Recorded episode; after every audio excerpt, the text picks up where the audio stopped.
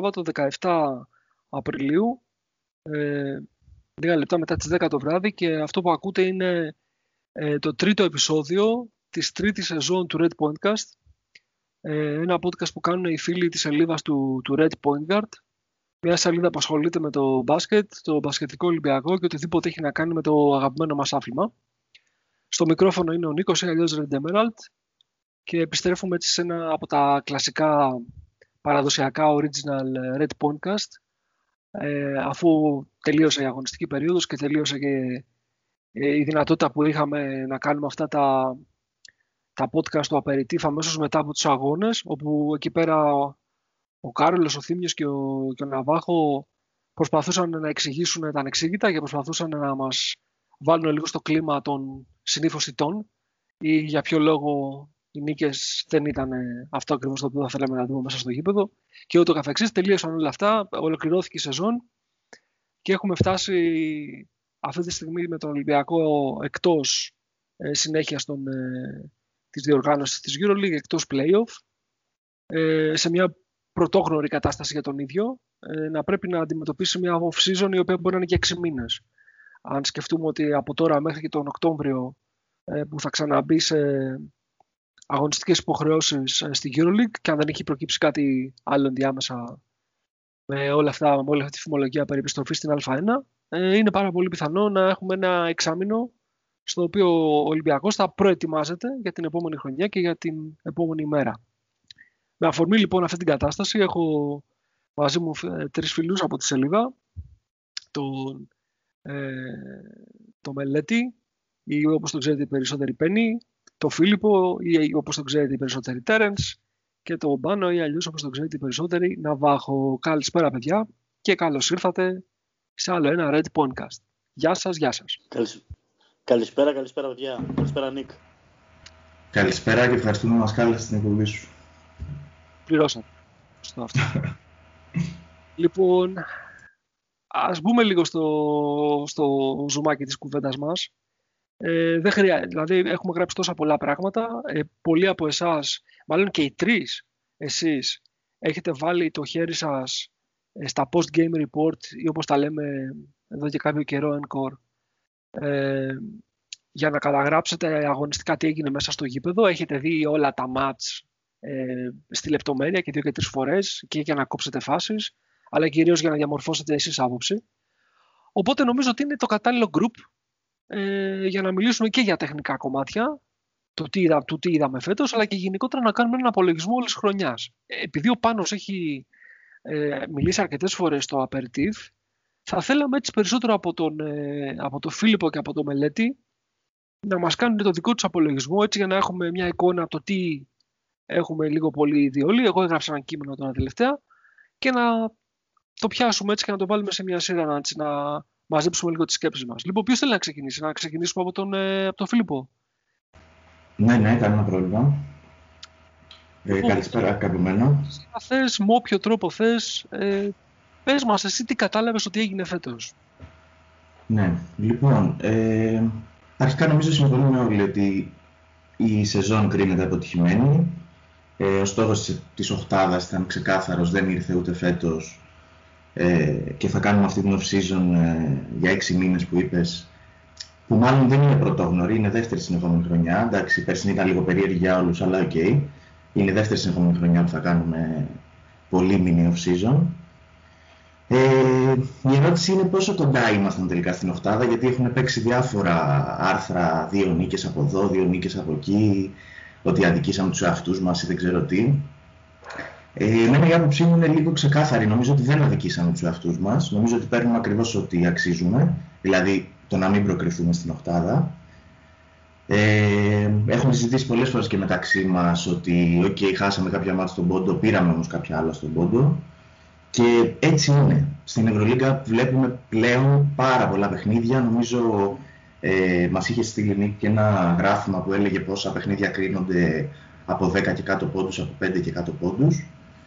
Ε, οπότε δεν μπορούμε πιστεύω να, να ουσιαστικά να κλεγόμαστε για ένα-δύο μάτς, που, όχι για ένα-δύο, για κάποια μάτς που χαθήκαν στον πόντο. Ε, Επίσης πιστεύω ότι, ότι δεν αδικήσαμε τους εαυτούς μας γιατί δεν παίξαμε σταθερά καλά ε, σε κανένα σημείο της χρονιάς. Είχαμε κάποια, ε, κάποια καλά, καλά, καλά σημεία ίσως ε, μέσα σε παιχνίδια ή ακόμα κάπου εκεί γύρω στο Γενάρη πριν τον blackout, εκεί που έκανε και τα πολύ καλά του μάτσος Λούκας. Είχαμε κάποια συνεχόμενα μάτς, αν δεν κάνω λάθος, με Μακάμπι, Bayern, Χίμκι και λίγο εκεί τα δύο μάτς με τη Βιλερμπάν που δεν είναι ότι η εικόνα μας έδινε την αίσθηση ότι πάμε για κάτι φοβερό, απλά εκεί χτίζαμε ουσιαστικά δύο-τρεις συνεχόμενες νίκες, ε, το ρεκόρ ήταν θετικό κάπου στο 12-19, κάτι τέτοιο και ουσιαστικά ελπίζαμε σε ένα καλό finish στη σεζόν. Μετά ήρθε το παιχνίδι με τις Αλγύρης, όλοι είδαμε τι έγινε, θεωρώ ότι η ομάδα ήρθε, με, ήρθε μετά αυτή η απίστευτη κατάρρευση με τις 7 νομίζω συνεχόμενες ήττες ε, που και αυτό είναι πάρα πολύ σημαντικό θέμα. Δηλαδή αν ε, θέλουμε να βλέπουμε κάπου πιο ψηλά δεν μπορούμε να καταρρεύουμε σαν ομάδα μετά από μία ήττα. Θεωρητικά θα έπρεπε να κάνουμε bounce back μετά από αυτή την ε, ήττα αν ήμασταν σοβαρή ας πούμε, ομάδα και να, και να πάρουμε τα επόμενα παιχνίδια. Ήρθε και ήταν τον Παναθηναϊκό και νομίζω κάπου εκεί τελείωσε η σεζόν εντελώς ε, και ψυχολογικά και, και ουσιαστικά. Και τον τελευταίο καιρό όντας αποκλεισμένοι, όχι μαθηματικά, αλλά ουσιαστικά όλοι ξέραμε ότι έχουμε αποκλειστεί, αναλωθήκαμε σε αυτό το, το, το reality προπονητής, παίχτες, ε, Σπανούλης, Λούκας, Μπαρτζόκας και όλο αυτό που συζητάμε εδώ και καιρό. Και νομίζω ότι αυτό ουσιαστικά κάλυψε και κάπως τα, τα αγωνιστικά προβλήματα, τα οποία ήταν, ήταν πολλά και φέτος, ε, αλλιώς με άλλες βλέψεις ξεκινήσαμε και άλλες προσδοκίες και από τον coach και από την ομάδα. Ε, απλά εμένα αυτό που με προβληματίζει πάρα πολύ είναι ότι από την αρχή της σεζόν μέχρι και το τέλος της ε, τα προβλήματα που υπήρχαν ε, ακόμα και από το πρώτο μάτς ε, πολλά από αυτά συνεχίστηκαν μέχρι το τέλος της σεζόν. Και αυτό είναι ανησυχητικό για μια ομάδα που παίζει μόνο, μόνο σε μια διοργάνωση, δηλαδή σημαίνει ότι έχει μια εβδομάδα τουλάχιστον να προετοιμάσει, εκτός από τις διπλές αγωνιστικές, να προετοιμάσει κάθε μάτς ε, και να προετοιμάσει κάποιες χτυπητές αδυναμίες που έχουμε σαν ομάδα. Δηλαδή, ας πούμε, πολύ πρόχειρα το, αυτό το περίφημο hard heads που κάνανε στο Σλούκα δεν λύθηκε μάλλον ποτέ μέσα στη σεζόν. Ουσιαστικά ε, με ομάδες που δεν το κάνανε, όπως η Zenit ας πούμε, ή όπως ε, η Maccabi εκτός έδρας που έκανε ας πούμε αλλαγές με το πεντάρι της, ε, εμείς το χτυπήσαμε εκεί καλά και ο Λούκας μπόρεσε να το χτυπήσει και η ομάδα να, να ανταποκριθεί, αλλά το, αυτό, που, αυτό που γινόταν με τα hard heads ουσιαστικά μας καθυστερούσε τόσο πολύ την επίθεση και μας έκανε υπερβολικά δυσλειτουργικούς. Ε, επίσης δράσεις μακριά από την μπάλα δεν είδαμε, με εξαίρεση το τελευταίο δίμηνο περίπου τα κάτς αυτά που έκανε ο Σάσα, ο οποίος ε, μεταμόρφωσε ουσιαστικά όλη την ομάδα σε, σε κάποια σημεία, την, την άλλαζε εντελώς με, την, με το instant score και το πόσο προσπαθούσε κλπ. κλπ. Ε, οι περίφημες αλλαγές, ε, στην αρχή ξεκινήσαμε χωρίς να παίζουμε αλλαγές, μετά παίζαμε αλλαγές, μετά ο coach είπε δεν έχουμε τους παίχτες να παίζουμε αλλαγές, που αυτό είναι και λίγο περίεργο, okay, δηλαδή άμα θέλουμε να παίξουμε αλλαγές, γιατί δεν πήραμε παίχτες να παίζουν αλλαγές. Είναι ξεκάθαρο ας πούμε. Ε, και φυσικά, δηλαδή, εγώ θυμάμαι όπως, ε, επειδή βλέπαμε ξανά τα μάτς, ε, θυμάμαι πολλές φορές οι ασυνεννοησίες στην άμυνα πάλι από την αρχή μέχρι το τέλος της σεζόν να είναι απίθανες. Δηλαδή θυμάμαι να, να κοιτιούνται, θυμάμαι να σταματάνε κινήσεις ε, κάτω από τη ρακέτα, θυμάμαι δηλαδή πράγματα που που δεν είναι απλά ότι κολλάει ο παίχτης, ο παίχτης από ένα σημείο και μετά θα πρέπει αυτόματα να κάνει κάποιες κινήσεις, που αυτά δεν, δεν τα είδαμε καθόλου. Ε, και φυσικά, okay, κάποιοι παίχτες που δεν ανταποκρίθηκαν ε, και δεν νομίζω ότι αξιοποιήθηκαν κιόλας, δηλαδή χαρακτηριστικό παράδειγμα είναι του Χάρισον, που ξεκίνησε τη σεζόν, ε, δηλαδή εγώ προσωπικά μου άρεσε πάρα πολύ σαν παίχτης, και ακόμα μου αρέσει, δεν θεωρώ ότι είναι κακός παίχτης. Έχουμε ακούσει φοβερά πράγματα για τον Χάρισον. Απλά νομίζω πάλι ποτέ δεν καταλάβαμε γιατί τον πήραμε, τι ακριβώς θέλαμε από αυτόν και ουσιαστικά στο τέλος του δίναμε κάτι πεντάλεπτα και, και δεν έπαιζε καν. Δηλαδή είναι ένας παίχτης, όπως είχε πει ο Νάβα πέρσι στο Scouting Report το καλοκαίρι, ότι του φαίνεται για on-ball παίχτης και ότι ουσιαστικά θα, θα είναι αυτός που θα, είναι, θα δίνει και αυτός playmaking, ε, θα αξιοποιεί τον εαυτό του με την μπάλα στα χέρια. Ε, στην αρχή ακούστηκε ότι τον πήραμε για off-ball, για πλαϊνό, κάτι αντιλοτζές και κάτι τέτοια. Αυτό προφανώς δεν έγινε ποτέ, αλλά η αλήθεια είναι ότι ούτε σαν on-ball ε, αξιοποιήθηκε όπως θα έπρεπε πολύ συχνά έτρεχε ακριβώς τα ίδια plays που έτρεχε ο Σλούκας και ο Σπανούλης, ας πούμε, που okay, άλλοι παίχτες, άλλο πράγμα. Ε, και αυτό νομίζω σαν πρώτη τοποθέτηση. Το, το πιο σημαντικό πούμε, που θα έβαζα εδώ στο τραπέζι είναι ότι τα προβλήματα από την αρχή της χρονιάς μέχρι το τέλος μένανε και συνεχίζονταν τα, τα αγωνιστικά, συγκεκριμένες αδυναμίες που είχαμε, υπήρχαν αδυναμίες που δεν λύθηκαν ουσιαστικά μέσα στη σεζόν καθόλου. Αυτό είναι που, που με ανησύχησε εμένα περισσότερο από όλα, ας πούμε. Λίγο να μείνουμε λίγο ακόμα στην άμυνα. Ναι. Γιατί αυτό το κομμάτι της άμυνας σε μένα μου έχει κάτσει πολύ άσχημα. Δηλαδή, ε, εντάξει, κάποια πράγματα τα βλέπαμε, κάποιοι τα βλέπαν νωρίτερα από άλλους, όπως ο Πάνος, αλλά τώρα ας μην ευλογούμε τα γένια μας και λέγαμε, σας τα λέγα εγώ. Η ουσία είναι ότι είναι μια τρίτη σερή χρονιά που ο Ολυμπιακός αμυντικά είναι πάρα πολύ κακός. Και αυτό το πράγμα ε, από ένα σημείο και έπειτα είναι λίγο, δεν ξέρω πώς να το πω, είναι λίγο άσχημο γιατί έχουμε αλλάξει ας πούμε τρεις προπονητές, ε, ξέρουμε ότι σε πολύ μεγάλο βαθμό ε, η ομάδα προερχόταν από μια καλή έτσι καταρτισμένη και στοχευμένη ε, συγκεντρωμένη οπτική πάνω στην άμυνα εδώ και πολλά χρόνια η άμυνα είναι και θέμα διάθεσης. Και τώρα παίζουν λες και δεν ξέρω, δηλαδή. Δεν μπορώ να το εξηγήσω. Είναι, είναι πολύ ενοχλητικό. Ε, και φαντάζομαι ότι αυτό δεν είναι και κάτι το οποίο μπορείς να πατήσεις ένα κουμπάκι να το επαναφέρεις. Δηλαδή, αν ναι, εντάξει, και τώρα θα παίξω άμυνα. Ε, θέλει δουλειά. Και αυτό το πράγμα νομίζω στήχησε πολύ περισσότερο από την επίθεση που εστιάζει ο πολύ ο κόσμος. Θες να, να, να πεις, ας πούμε, αν έχεις άποψη γι' αυτό, αν συμφωνείς, διαφωνείς. Ναι, ναι. Ε, θεωρητικά, ε, εγώ πίστευα ότι θα ξεκινάμε από την άμυνα. Ε, δεν γίνεται αλλιώς. Ε, Ομάδες τέτοιου budget πρέπει να ξεκινάνε από την άμυνά τους. Πρέπει να βάζουν παιδιά αθλητικά, χάσι κλπ. για να δίνουν ό,τι μπορούν στην άμυνα. Αλλά το θέμα είναι ότι δεν φτάνει μόνο αυτό. Δηλαδή, η ομαδική άμυνα ε, δεν είναι και κάτι τόσο απλό ότι άντε πάμε παίζουμε. Δηλαδή, αυτό το θέμα διάθεσης Okay, είναι και θέμα διάθεσης, αλλά εντάξει, το έχουμε κάνει λίγο καραμέλα. Ε, η άμυνα είναι και τακτική, είναι και δούλεμα. Πρέπει να δουλευτεί πάρα πολύ μέσα στη σεζόν. Ε, ειδικά η άμυνα με τις αλλαγές, που από ένα σημείο και μετά ε, παίζαμε συνέχεια τις αλλαγές. Ε, επίσης, κάτι που παρατηρήθηκε πολύ ήταν ότι ε, αλλάζαμε τακτικές μέσα στο παιχνίδι. Και μπορεί κάποιος να πει: OK, λογικό είναι αυτό, ας πούμε, που δεν μας βγαίνει κάτι, θα μας βγει κάτι άλλο. Δεν νομίζω ότι είναι ακριβώς έτσι. Δηλαδή, θα έπρεπε να ξέρουμε τι παίζουμε και να ξέρουμε τι ζητάμε σε κάθε παιχνίδι. Ε, Επίσης, θα έπρεπε να ξέρουμε ποιοι είναι οι αντιπαλοί μας. Δηλαδή, θυμάμαι χαρακτηριστικά να παίζουμε under ε, σε κάποια screen τον ε, Γιούλη, σε κάποια screen τον ε, Wilbekin. Δηλαδή, αυτό, αν είναι οδηγία, δεν καταλαβαίνω πώς γίνεται να είναι οδηγία. Αν δεν είναι οδηγία, πάει να πει ότι οι παίκτες μας δεν έχουν διαβάσει ας πούμε, αυτό που τους έχουν πει. Δηλαδή κάτι πάει στραβά σίγουρα.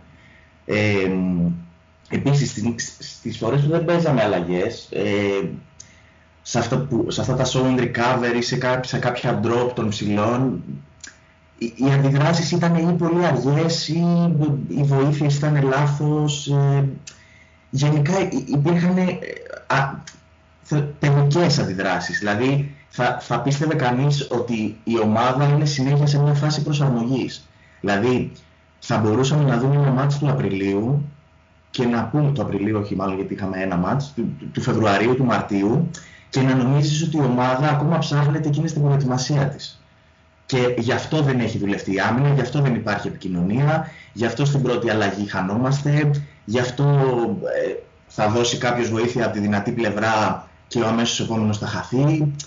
Ε, γι' αυτό ο Μακίσικ θα βρίσκεται στη δυνατή πλευρά, ενώ το μόνο ουσιαστικό, ουσιαστικά καλό που μπορεί να κάνει στην άμυνα ο Μακίσικ είναι να βρίσκεται στην αδύνατη πλευρά και να κάνει αυτό που κάνει, προσπαθεί να κλέψει την μπάλα. στις γραμμές πάσας. Ε, όλα αυτά είναι προβλήματα νομίζω ότι, ε, ότι δεν δουλεύτηκαν. Δεν νομίζω ότι δεν, έδειχνε, δεν μου έδειχνε η ομάδα ότι είναι δουλεμένη σε αυτούς τους τομείς. Και το ότι αλλάζαμε μέσα, στην, ε, μέσα στο παιχνίδι ε, όχι μόνο την ομαδική άμυνα, αλλά αλλάζαμε και την άμυνά μας πάνω σε συγκεκριμένους παίχτες. Δηλαδή, ας πούμε, το μάτς με, τον, με τη Zenit εδώ, έχουμε ξεκινήσει και παίζουμε τον ε, Πάγκο Σάντερ και έχει βάλει δύο-τρία τρίποντα στην αρχή. Και μετά αλλάζει, ας πούμε, η άμυνα. Ε, αυτό εγώ δεν το καταλαβαίνω. Δεν μπορώ να καταλάβω τι, τι είναι αυτό που σε κάνει να ξεκινήσεις έτσι και μετά να το αλλάξεις. Δηλαδή, έκανες λάθος στο διάβασμα ή έκανες, ή, ή, δεν ξέρω, δεν, δεν, δεν, μπορώ, δεν έχω απάντηση.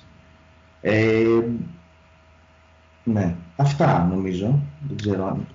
Θα μείνω άλλη μια ερώτηση και πριν πάω στο μελέτη, αλλά έχω, έχω φάει κόλμα με την άμυνα. Έχει, έχω στραβώσει πολύ με αυτό. Ε, υπάρχει το ενδεχόμενο ε, παιδιά όπως ο, ο Μάρτιν, ο, ο Χάρισον, ε, ακόμα και ο Μακίζικ, που έχουν την αθλητικότητα, αλλά δεν έχουν την εμπειρία και την τακτική παιδεία, γιατί δεν έχουν βρεθεί σε αντίστοιχο πρόγραμμα τέτοιων απαιτήσεων, ευρωπαϊκό εννοώ. Ε, να χρειάζονταν ένα χρόνο προσαρμογής, ας πούμε, που στην πίεση το να φέρεις ένα αποτέλεσμα φέτος δεν τον βρήκαν. Αλλά και πάλι, δηλαδή με τόσο χρόνο προπόνησης δεν εξηγείται το πράγμα. Ναι, αυτό θα σου λέγα. Ότι, okay, αρχικά ο Μακίσικ να πούμε ότι είναι εδώ από πέρσι το Φλεβάρι, έτσι. Δηλαδή υπήρχε και ο χρόνος της προετοιμασίας, τον είχες παίχτη σου, τον είχες ανανεώσει.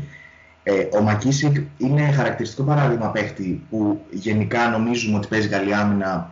Εγώ προσωπικά διαφωνώ, δεν παίζει καλή άμυνα. Ε, ομαδική, έτσι.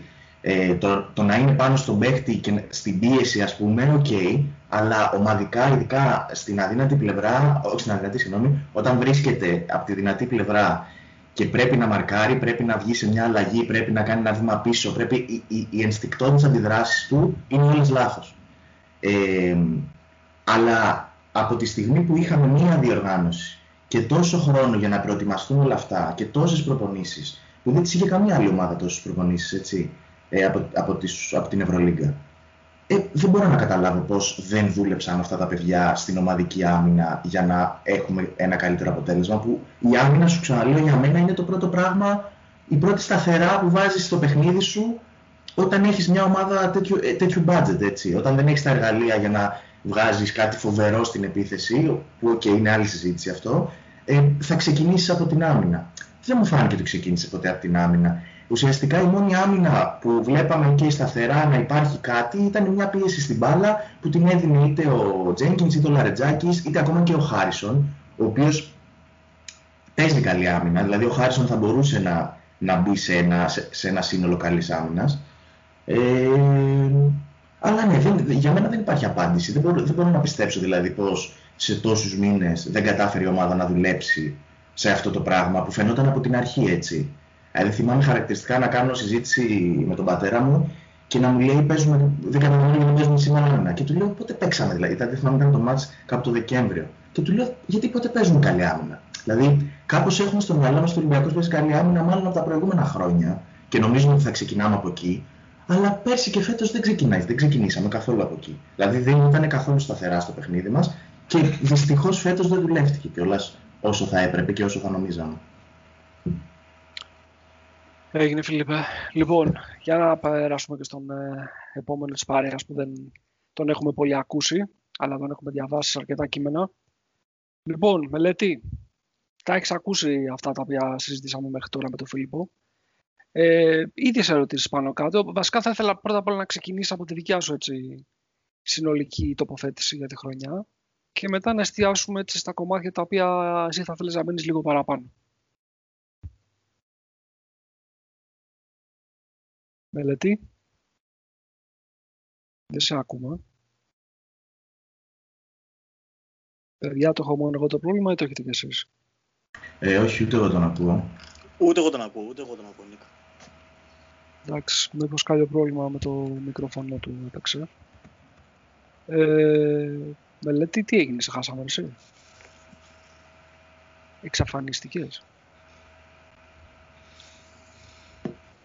Ανοίγει και κλείνει, βλέπω το μικρόφωνο εδώ πέρα, αλλά δεν τον ακούμε και πάλι. Δεν ξέρω τι έχει γίνει. Λοιπόν, μέχρι να δούμε αν μπορούμε να Τώρα το... ναι. Τώρα Ναι. σε ακούμε. Έγινε. Τι, τι θέλεις, θέλεις να κάνεις εντύπωση, θέλεις να, να μας κάνεις να κάνω νιώσουμε ότι σε εντυπωσιακή χάσαμε. ίσως, ναι. Να κάνω Ε, χαρακτήρι δηλαδή έτσι σε ένα podcast. γιατί, γιατί μου το κάνεις αυτό; Εντάξει. Λοιπόν, άκουσες την ερώτηση. Ναι, ναι, ναι, την άκουσα. Κοίτα, ήταν πλήρες το σχόλιο του Φίλιππου, νομίζω για, την, ε, για τη σεζόν. Ε, εγώ θα πω γενικά ότι θα προσθέσω σε αυτά που είπε ε, ότι θα βάλω και στην κουβέντα το έλλειμμα ποιότητας γενικά που υπήρχε στην ομάδα διότι δεν μπορούμε να το αφήνουμε και έξω από την κουβέντα τελείως. Ενώ ήταν ένα ρόστερ φέτος το οποίο στήθηκε Υπήρξε μεγάλος ενθουσιασμός στην αρχή με την απόκτηση του Σλούκα. Είναι λογικό. Ε, ήμασταν πολύ αισιόδοξοι όλοι. Νομίζω ότι ξεκινήσαμε με, την καλύτερη, με τον καλύτερο τρόπο. Στη συνέχεια όμως, ε, εντάξει, ήταν ένα ρόστερ το οποίο ήταν σχετικά φθηνό. Ήταν ε, χρονιά περίεργη, ήταν COVID χρονιά. Ε, δεν υπήρχε κόσμος στα γήπεδα, μεγάλη αβεβαιότητα για να στήσεις ένα πλάνο και να ρίξεις πολλά λεφτά, ειδικά στον Ολυμπιακό. Οπότε πήγαμε ένα ρόστερ σχετικά safe. Εγώ γενικά το έχω χαρακτηρίσει ως ο Λούκας, οι παλιοσυρές και ξένοι των 300-350 χιλιάδων εκεί πέρα. Δηλαδή έπαιξε και αυτό το ρόλο του, γιατί αντικειμενικά δεν φτάνει, δεν είναι αρκετό αυτό το πράγμα. Ε, όχι ότι είναι η απόλυτη, δεν είναι, ψα- δεν είναι δικαιολογία, απλά και αυτό παίζει το ρόλο του, ας πούμε. Ε, και δεν υπήρξε και καμία ενίσχυση ουσιαστικά. Δεν ξέρω τώρα ποιος φταίει σε αυτό. Αν φταίει ο coach, αν φταίνε οι πρόεδροι, τι λεφτά δίναμε, τι παίχτες υπήρχαν. Ε, γιατί είδαμε ότι ομάδες οι οποίες ενισχύθηκαν ουσιαστικά, ας πούμε, το πιο σημα... ε, ε, χαρακτηριστικό παράδειγμα είναι η Φενέρ. Εντάξει, έφερε τον Γκούντουριτς, ξέρω εγώ, ένα παίχτη ο οποίος ήταν φοβερός και ο οποίος άλλαξε όλη την ομάδα. Όλη την ομάδα. Πραγματικά από τότε που ήρθε, παίζει καλύτερα και ο Βέσελη και ο Ντεκολό. Εντάξει, αυτοί οι παίχτε παίζουν, αλλά σε πολλά παιχνίδια είναι ο MVP της ομάδας. Αυτό, ας πούμε, σαν ε, σχόλιο για την ε, μη ενίσχυση και για το έλλειμμα ποιότητας. Ε, τώρα, γενικά, πάνω και σε αυτά που λέγατε για την άμυνα και την επίθεση, έτσι, γιατί και η επίθεση ήταν προβληματική. Ε, γενικά, αποτύχαμε να, να, να φτιάξουμε ένα two-way σύνολο, ας το πούμε έτσι. Ένα, μια ομάδα η οποία θα, παίζει, θα βρίσκει πεντάδες, οι οποίες θα έχουν ισορροπία και αμυντικά και επιθετικά. Μπορούσαμε να φτιάξουμε κάποιες πεντάδες οι οποίες παίζανε καλή άμυνα, μπορούσαν να είναι πιεστικές στην άμυνα, αλλά στην επίθεση υπήρχε ένδυα σε χειριστές και σε σουτέρ, ας πούμε. Όταν έπρεπε να βάλεις μέσα, ας πούμε, τον Λαρετζάκη, τον Τζένκιν, τον Λίβιο, αυτά τα παιδιά ε, είναι καλά αμυντικά. Επιθετικά όμως, ε, εντάξει. Ε, και υπήρχαν και, επιθ- και, ομά- και πεντάδες οι οποίες επιθετικά ήταν λίγο πιο ταλαντούχες, αλλά δεν μπορούσαν αμυντικά να, να κυριαρχήσουν. Και γενικότερα, σαν ομάδα, ένα κακό που είχαμε ήταν ότι δεν μπορούσαμε physic, physically δηλαδή, ε, σε- στο φυσικό, στο επίπεδο ε, δύναμης, να κυριαρχήσουμε απέναντι στους αντιπάλους μας. Δεν μπορούσαμε να το κάνουμε αυτό μέσα στη χρονιά. Ε, ε, έπρεπε να είναι η Άλμπα ο αντίπαλος, ας πούμε, ή δεν ξέρω κι εγώ ποιος, για να κυριαρχήσουμε σε αυτό το επίπεδο. Και αυτό μας τύχησε πάρα πολύ, διότι μόνο και μόνο από αυτό το, σε αυτό το κομμάτι χάσαμε παιχνίδια απέναντι στον Παναθηναϊκό, μην ξεχνάμε, στη Βιλερμπάν, σε τέτοιες ομάδες που δεν είχαν ας πούμε, κανένα τρομερό. Δεν ήταν τίποτα ποιοτικές ομάδες. Αλλά όταν δεν μπορείς να κυριαρχήσεις σε αυτό το κομμάτι, δεν μπορείς να πας πουθενά γενικά. Ε, τώρα για την άμυνα, ε, παιδιά, δεν μπορεί. Εντάξει, για μένα έχει μεγάλες ευθύνες ο Μπαρτζόκας προφανώς και στη στελέχωση ε, και στην, στο πώς χρησιμοποίησε τους παίχτες, αλλά στη στελέχωση, αν το δούμε τελείως από, από την ομάδα που έστησε το καλοκαίρι, η ομάδα δεν είχε ένα παίχτη φέτος να, να βάζει πίεση στην μπάλα. Πώς θα κάνεις καλή άμυνα αν δεν έχεις ένα guard που θα βάζει πίεση στην μπάλα; Δεν υπάρχει περίπτωση. Τουλάχιστον ένα παίχτη. Κάτσε ρε, εσύ. Ο, ο Jenkins είναι ακριβώς αυτό που λες. Μισό λεπτό. Θα φτάσω σε αυτό. Ο Jenkins, Νίκο, ήρθε για να, ήρθε για να παίξει 10-12 λεπτά στο κατά μέσο όρο. Ε, μιλάω για παίχτη ο οποίος είναι βασικός. Δεν μπορείς να περιμένεις από το τέταρτο, τέταρτο, πέμπτο guard σου να είναι ο Δεν καλύτερο. θα ήταν θεωρητικά ο ρε, ο, καλύτερος ο αμυντικός. Παπα-Νικολάου αυτός ο Περίμενε. παίκτης που περιγράφεις. Guard, guard, μιλάμε για guard. Ο Παπα-Νικολάου είναι ένας παίχτης ο οποίος μπορεί να βάλει πίεση στην μπάλα. Χρησιμοποιήθηκε και έτσι. Έλειψε πολύ, έλειψε πάρα πολύ ο Παπα-Νικολάου. Σε αυτό το ρόστερ το φετινό, έτσι όπως είχε δομηθεί, ο Παπα-Νικολάου έλειψε πάρα πολύ. Αντικειμενικά. Ε, και ήταν και δεν ξέρω εκεί πέρα, ρε παιδιά, ποιος δεν το κατάλαβε. Είπανε ότι θα γυρίσει σε τρεις εβδομάδες. Οι τρεις εβδομάδες γίνανε ενάμισης μήνας. Μετά όλη τη χρονιά έξω. Εννοώ εκεί πέρα. Ποιος φταίει, ξέρω εγώ. Δεν ξέρω. Σου, σου φεύγει το βασικό σου small forward και ένας παίχτης που σου φέρνει κάτι που στο roster δεν υπάρχει. Μέγεθος, δύναμη, πόδια, rebound. Ε, αυτό το πράγμα, ξέρω εγώ. Μιλάμε για ένα παίχτη 2-4-2-5, ο οποίος είναι σκληρό παιδί, ξέρω εγώ και χάσλι πάρα πολύ. Δηλαδή, σε νίκες μεγάλες που κάναμε, όπως με την Μπαρτσελώνα εκτός ή με τη Ζενίτ εκτός, και ας είχε γυρίσει η Ζενίτ από τέτοιο, μια χαρά έπαιζε. μετά από τρεις μέρες μια χαρά κέρδισε. Ε, τον Πάνγκος και τον Καλάθη, ας πούμε, τους, τους έπνιξε. Ε, τους κόψαμε την ομάδα στη μέση, ξέρω εγώ. Αλλά δεν γίνεται να μην έχεις ένα γκάρντ να το κάνει αυτό. Όταν, πας να, όταν κατεβαίνεις με τον Σλούκα και τον Χάρισον, δεν υπάρχει πίεση στην μπάλα. Όταν κατεβαίνεις με το Σλούκα και το Σπανούλι να παίζουν, δεν ξέρω και εγώ, σε σημαντικό βαθμό, όχι μόνο σε πεντάδες, στο crunch time, είναι δυνατόν να κάνεις το οτιδήποτε και να κερδίσεις τα παιχνίδια που, που, που κρίνονται στον πόντο ή στις, μέχρι ένα με πέντε πόντους διαφορά. Άμα έχεις πίεση στην μπάλα, στα αντίπαλα γκάρντ από το Σπανούλι και το Σλούκα ταυτόχρονα, σε, σε παιχνίδι που, σε αυτό που το πράγμα... στην κατοχή, Ποτέ. Δεν θα γίνει ποτέ. Όχι, κοίτα, έχεις δίκιο, αλλά ξέρεις τι. Ο αντίλογος αυτό που λες είναι ότι ο προπονητής τους διάλεξε. Το ξέρω, Νίκο. Για και ο προπονητής θα έπρεπε να έχει βρει κάποιο είδους πλάνο υπάρχει, για το πώς να κρύψει αυτές τις αδυναμίες. Νίκο, δεν υπάρχει κανένα πλάνο. Όταν παίζεις με το Σλούκα και το Σπανούλι μαζί μέσα, δεν, δεν μπορείς να κάνεις κανένα πλάνο. Και δεν είναι μόνο αυτό, αλλά ξεκινάω από την πίεση στην μπάλα, διότι είναι, είναι βασικό, δεν γίνεται οι δύο πρώτοι παίχτες σου, η πρώτη γραμμή άμυνας, δεν γίνεται να μην μπορούν να αποκρούσουν επιθέσεις, ξέρω εγώ. Όλες οι, οι πιο πολλές, βασικά, Καλάφτη, Μίσιτς, Χένρι, ε, Walkup, ε, όλες αυτές οι, όλες οι ομάδες έχουν ένα παίχτη εκεί πέρα να πιάνει τον, τον καλύτερο αντίπαλο. Δεν γίνεται. Είναι, είναι, είναι βασικό, ξέρω εγώ. Ο, έβλεπα ένα βιντεάκι πριν από κάποιες μέρες με, το Tom, με τον Tom Izzo, τον προπονητή του Michigan State. Το ξέρεις, Νικό. Ναι. Όλοι μας το ξέρουμε. Λοιπόν, το θρηλυκό αυτό προπονητή, ο οποίος έδειχνε το πώ αμήνονται οι δύο γκάρτου στην πρώτη γραμμή άμυνας. Και έλεγε ότι αν, μας κάνουν, αν κάνουν penetrate εδώ πέρα όλο τον αγώνα, δεν, δεν έχει νόημα. Δεν έχει νόημα. Δηλαδή, τι άμυνα να παίξει, βάλε από πίσω τρεις καλούς αμυντικούς, βάλε δυο τέρατα στο 4 και στο 5. Δεν υπάρχει περίπτωση. Συνεχώς θα αναγκάσει να δίνει μια βοήθεια, συνεχώς θα, θα, θα σε γυρνάνε γύρω-γύρω, ξέρω εγώ. Γι' αυτό και είναι πολύ σημαντικό και του χρόνου να προσθέσουμε έναν τέτοιο παίχτη. Βασικό, βασικό, 20 λεπτά, 22 λεπτά, όταν έχουν πρόβλημα και τα άλλα γκάρντ, 28 λεπτά. Δεν γίνεται αλλιώς. Δεν γίνεται αλλιώς. Δηλαδή, πόσο πιο απλά να το πω. Επίσης, ε, μετά ήταν και αυτή η αιμονή με τις αλλαγές. Όταν πέσει συνεχώς αλλαγές, δεν, θα, δεν, θα, δεν γίνεται, ξέρω εγώ. Δεν έχεις άτομο να, πάρει, να, να, να, να πηδήξει τα rebound, ξέρω εγώ. Δεν γίνεται συνεχώς να βγάζει το σέντερ σου να παίζει αλλαγή και το τεσσάρι και το πεντάρι σου συνεχώς τέτοιο. Βάλε πίεση στην μπάλα. Να, να, ε, ε, και, αυ, και, αυτό, η πίεση στην μπάλα, οδηγεί και στο να μην κάνεις συνεχώς αλλαγές.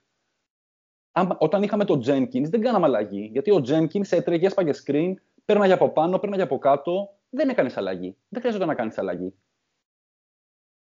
Αλλά ο Jenkins ήταν ένας παίχτης ο οποίος ήταν το πέμπτο guard. Γι' αυτό τον πήραμε. Να παίζει εκεί σε κανένα μάτς, να έχει καμιά μπουνιά, ξέρω εγώ. Πρέπει να γίνεται με συνέπεια αυτό. Με συνέπεια. Βασικά πράγματα, ξέρω εγώ. Μάλιστα. Και, ε, και μετά πάμε μι, και σε μιλάς, πράγματα. Ναι. Μιλάς για το κομμάτι της άμυνας και, και εστιάζεις πολύ στο περιφερειακό κομμάτι της άμυνας. Ε, με, ναι, αν πάμε και στο, και, και στο μέσα, μας έλειπε φυσικά και μέγεθος, μας έλειπε και... Αλλά ε, μιλάω συνολικά όχι μόνο η άμυνα δεν είναι ε, το περιφερειακό και το τέτοιο. Από κάπου ξεκινάει και κάπου καταλήγει, ξέρω εγώ. Αν δεν μπορείς να ξεκινήσεις βάζοντας τις σωστές. Ο Λούκας δεν γίνεται να τον. Δε, δε, στη, ε, στην άμυνα, στην μπάλα δεν υπάρχει. Στα screen, ας πούμε. Κάτι το οποίο το λέει και ο Μπράντομπιτ. Το έχει πει και ο Μπράντομπιτ στο παρελθόν μεταξύ και σοβαρού και αστείου. Και ο Ρωσελικό θα πρέπει να αρχίσει να παίζει άμυνα στο pick and roll. Δεν υπήρχε αυτό το πράγμα. Εννοώ, είναι θέμα. Πρέπει να κρύψουμε τον Σλούκα, ας πούμε, πρέπει να τον κρύψουμε. Πρέπει να έχει τον Παπα-Νικολάου Νίκο, συν ακόμα ένα στην ίδια πεντάδα.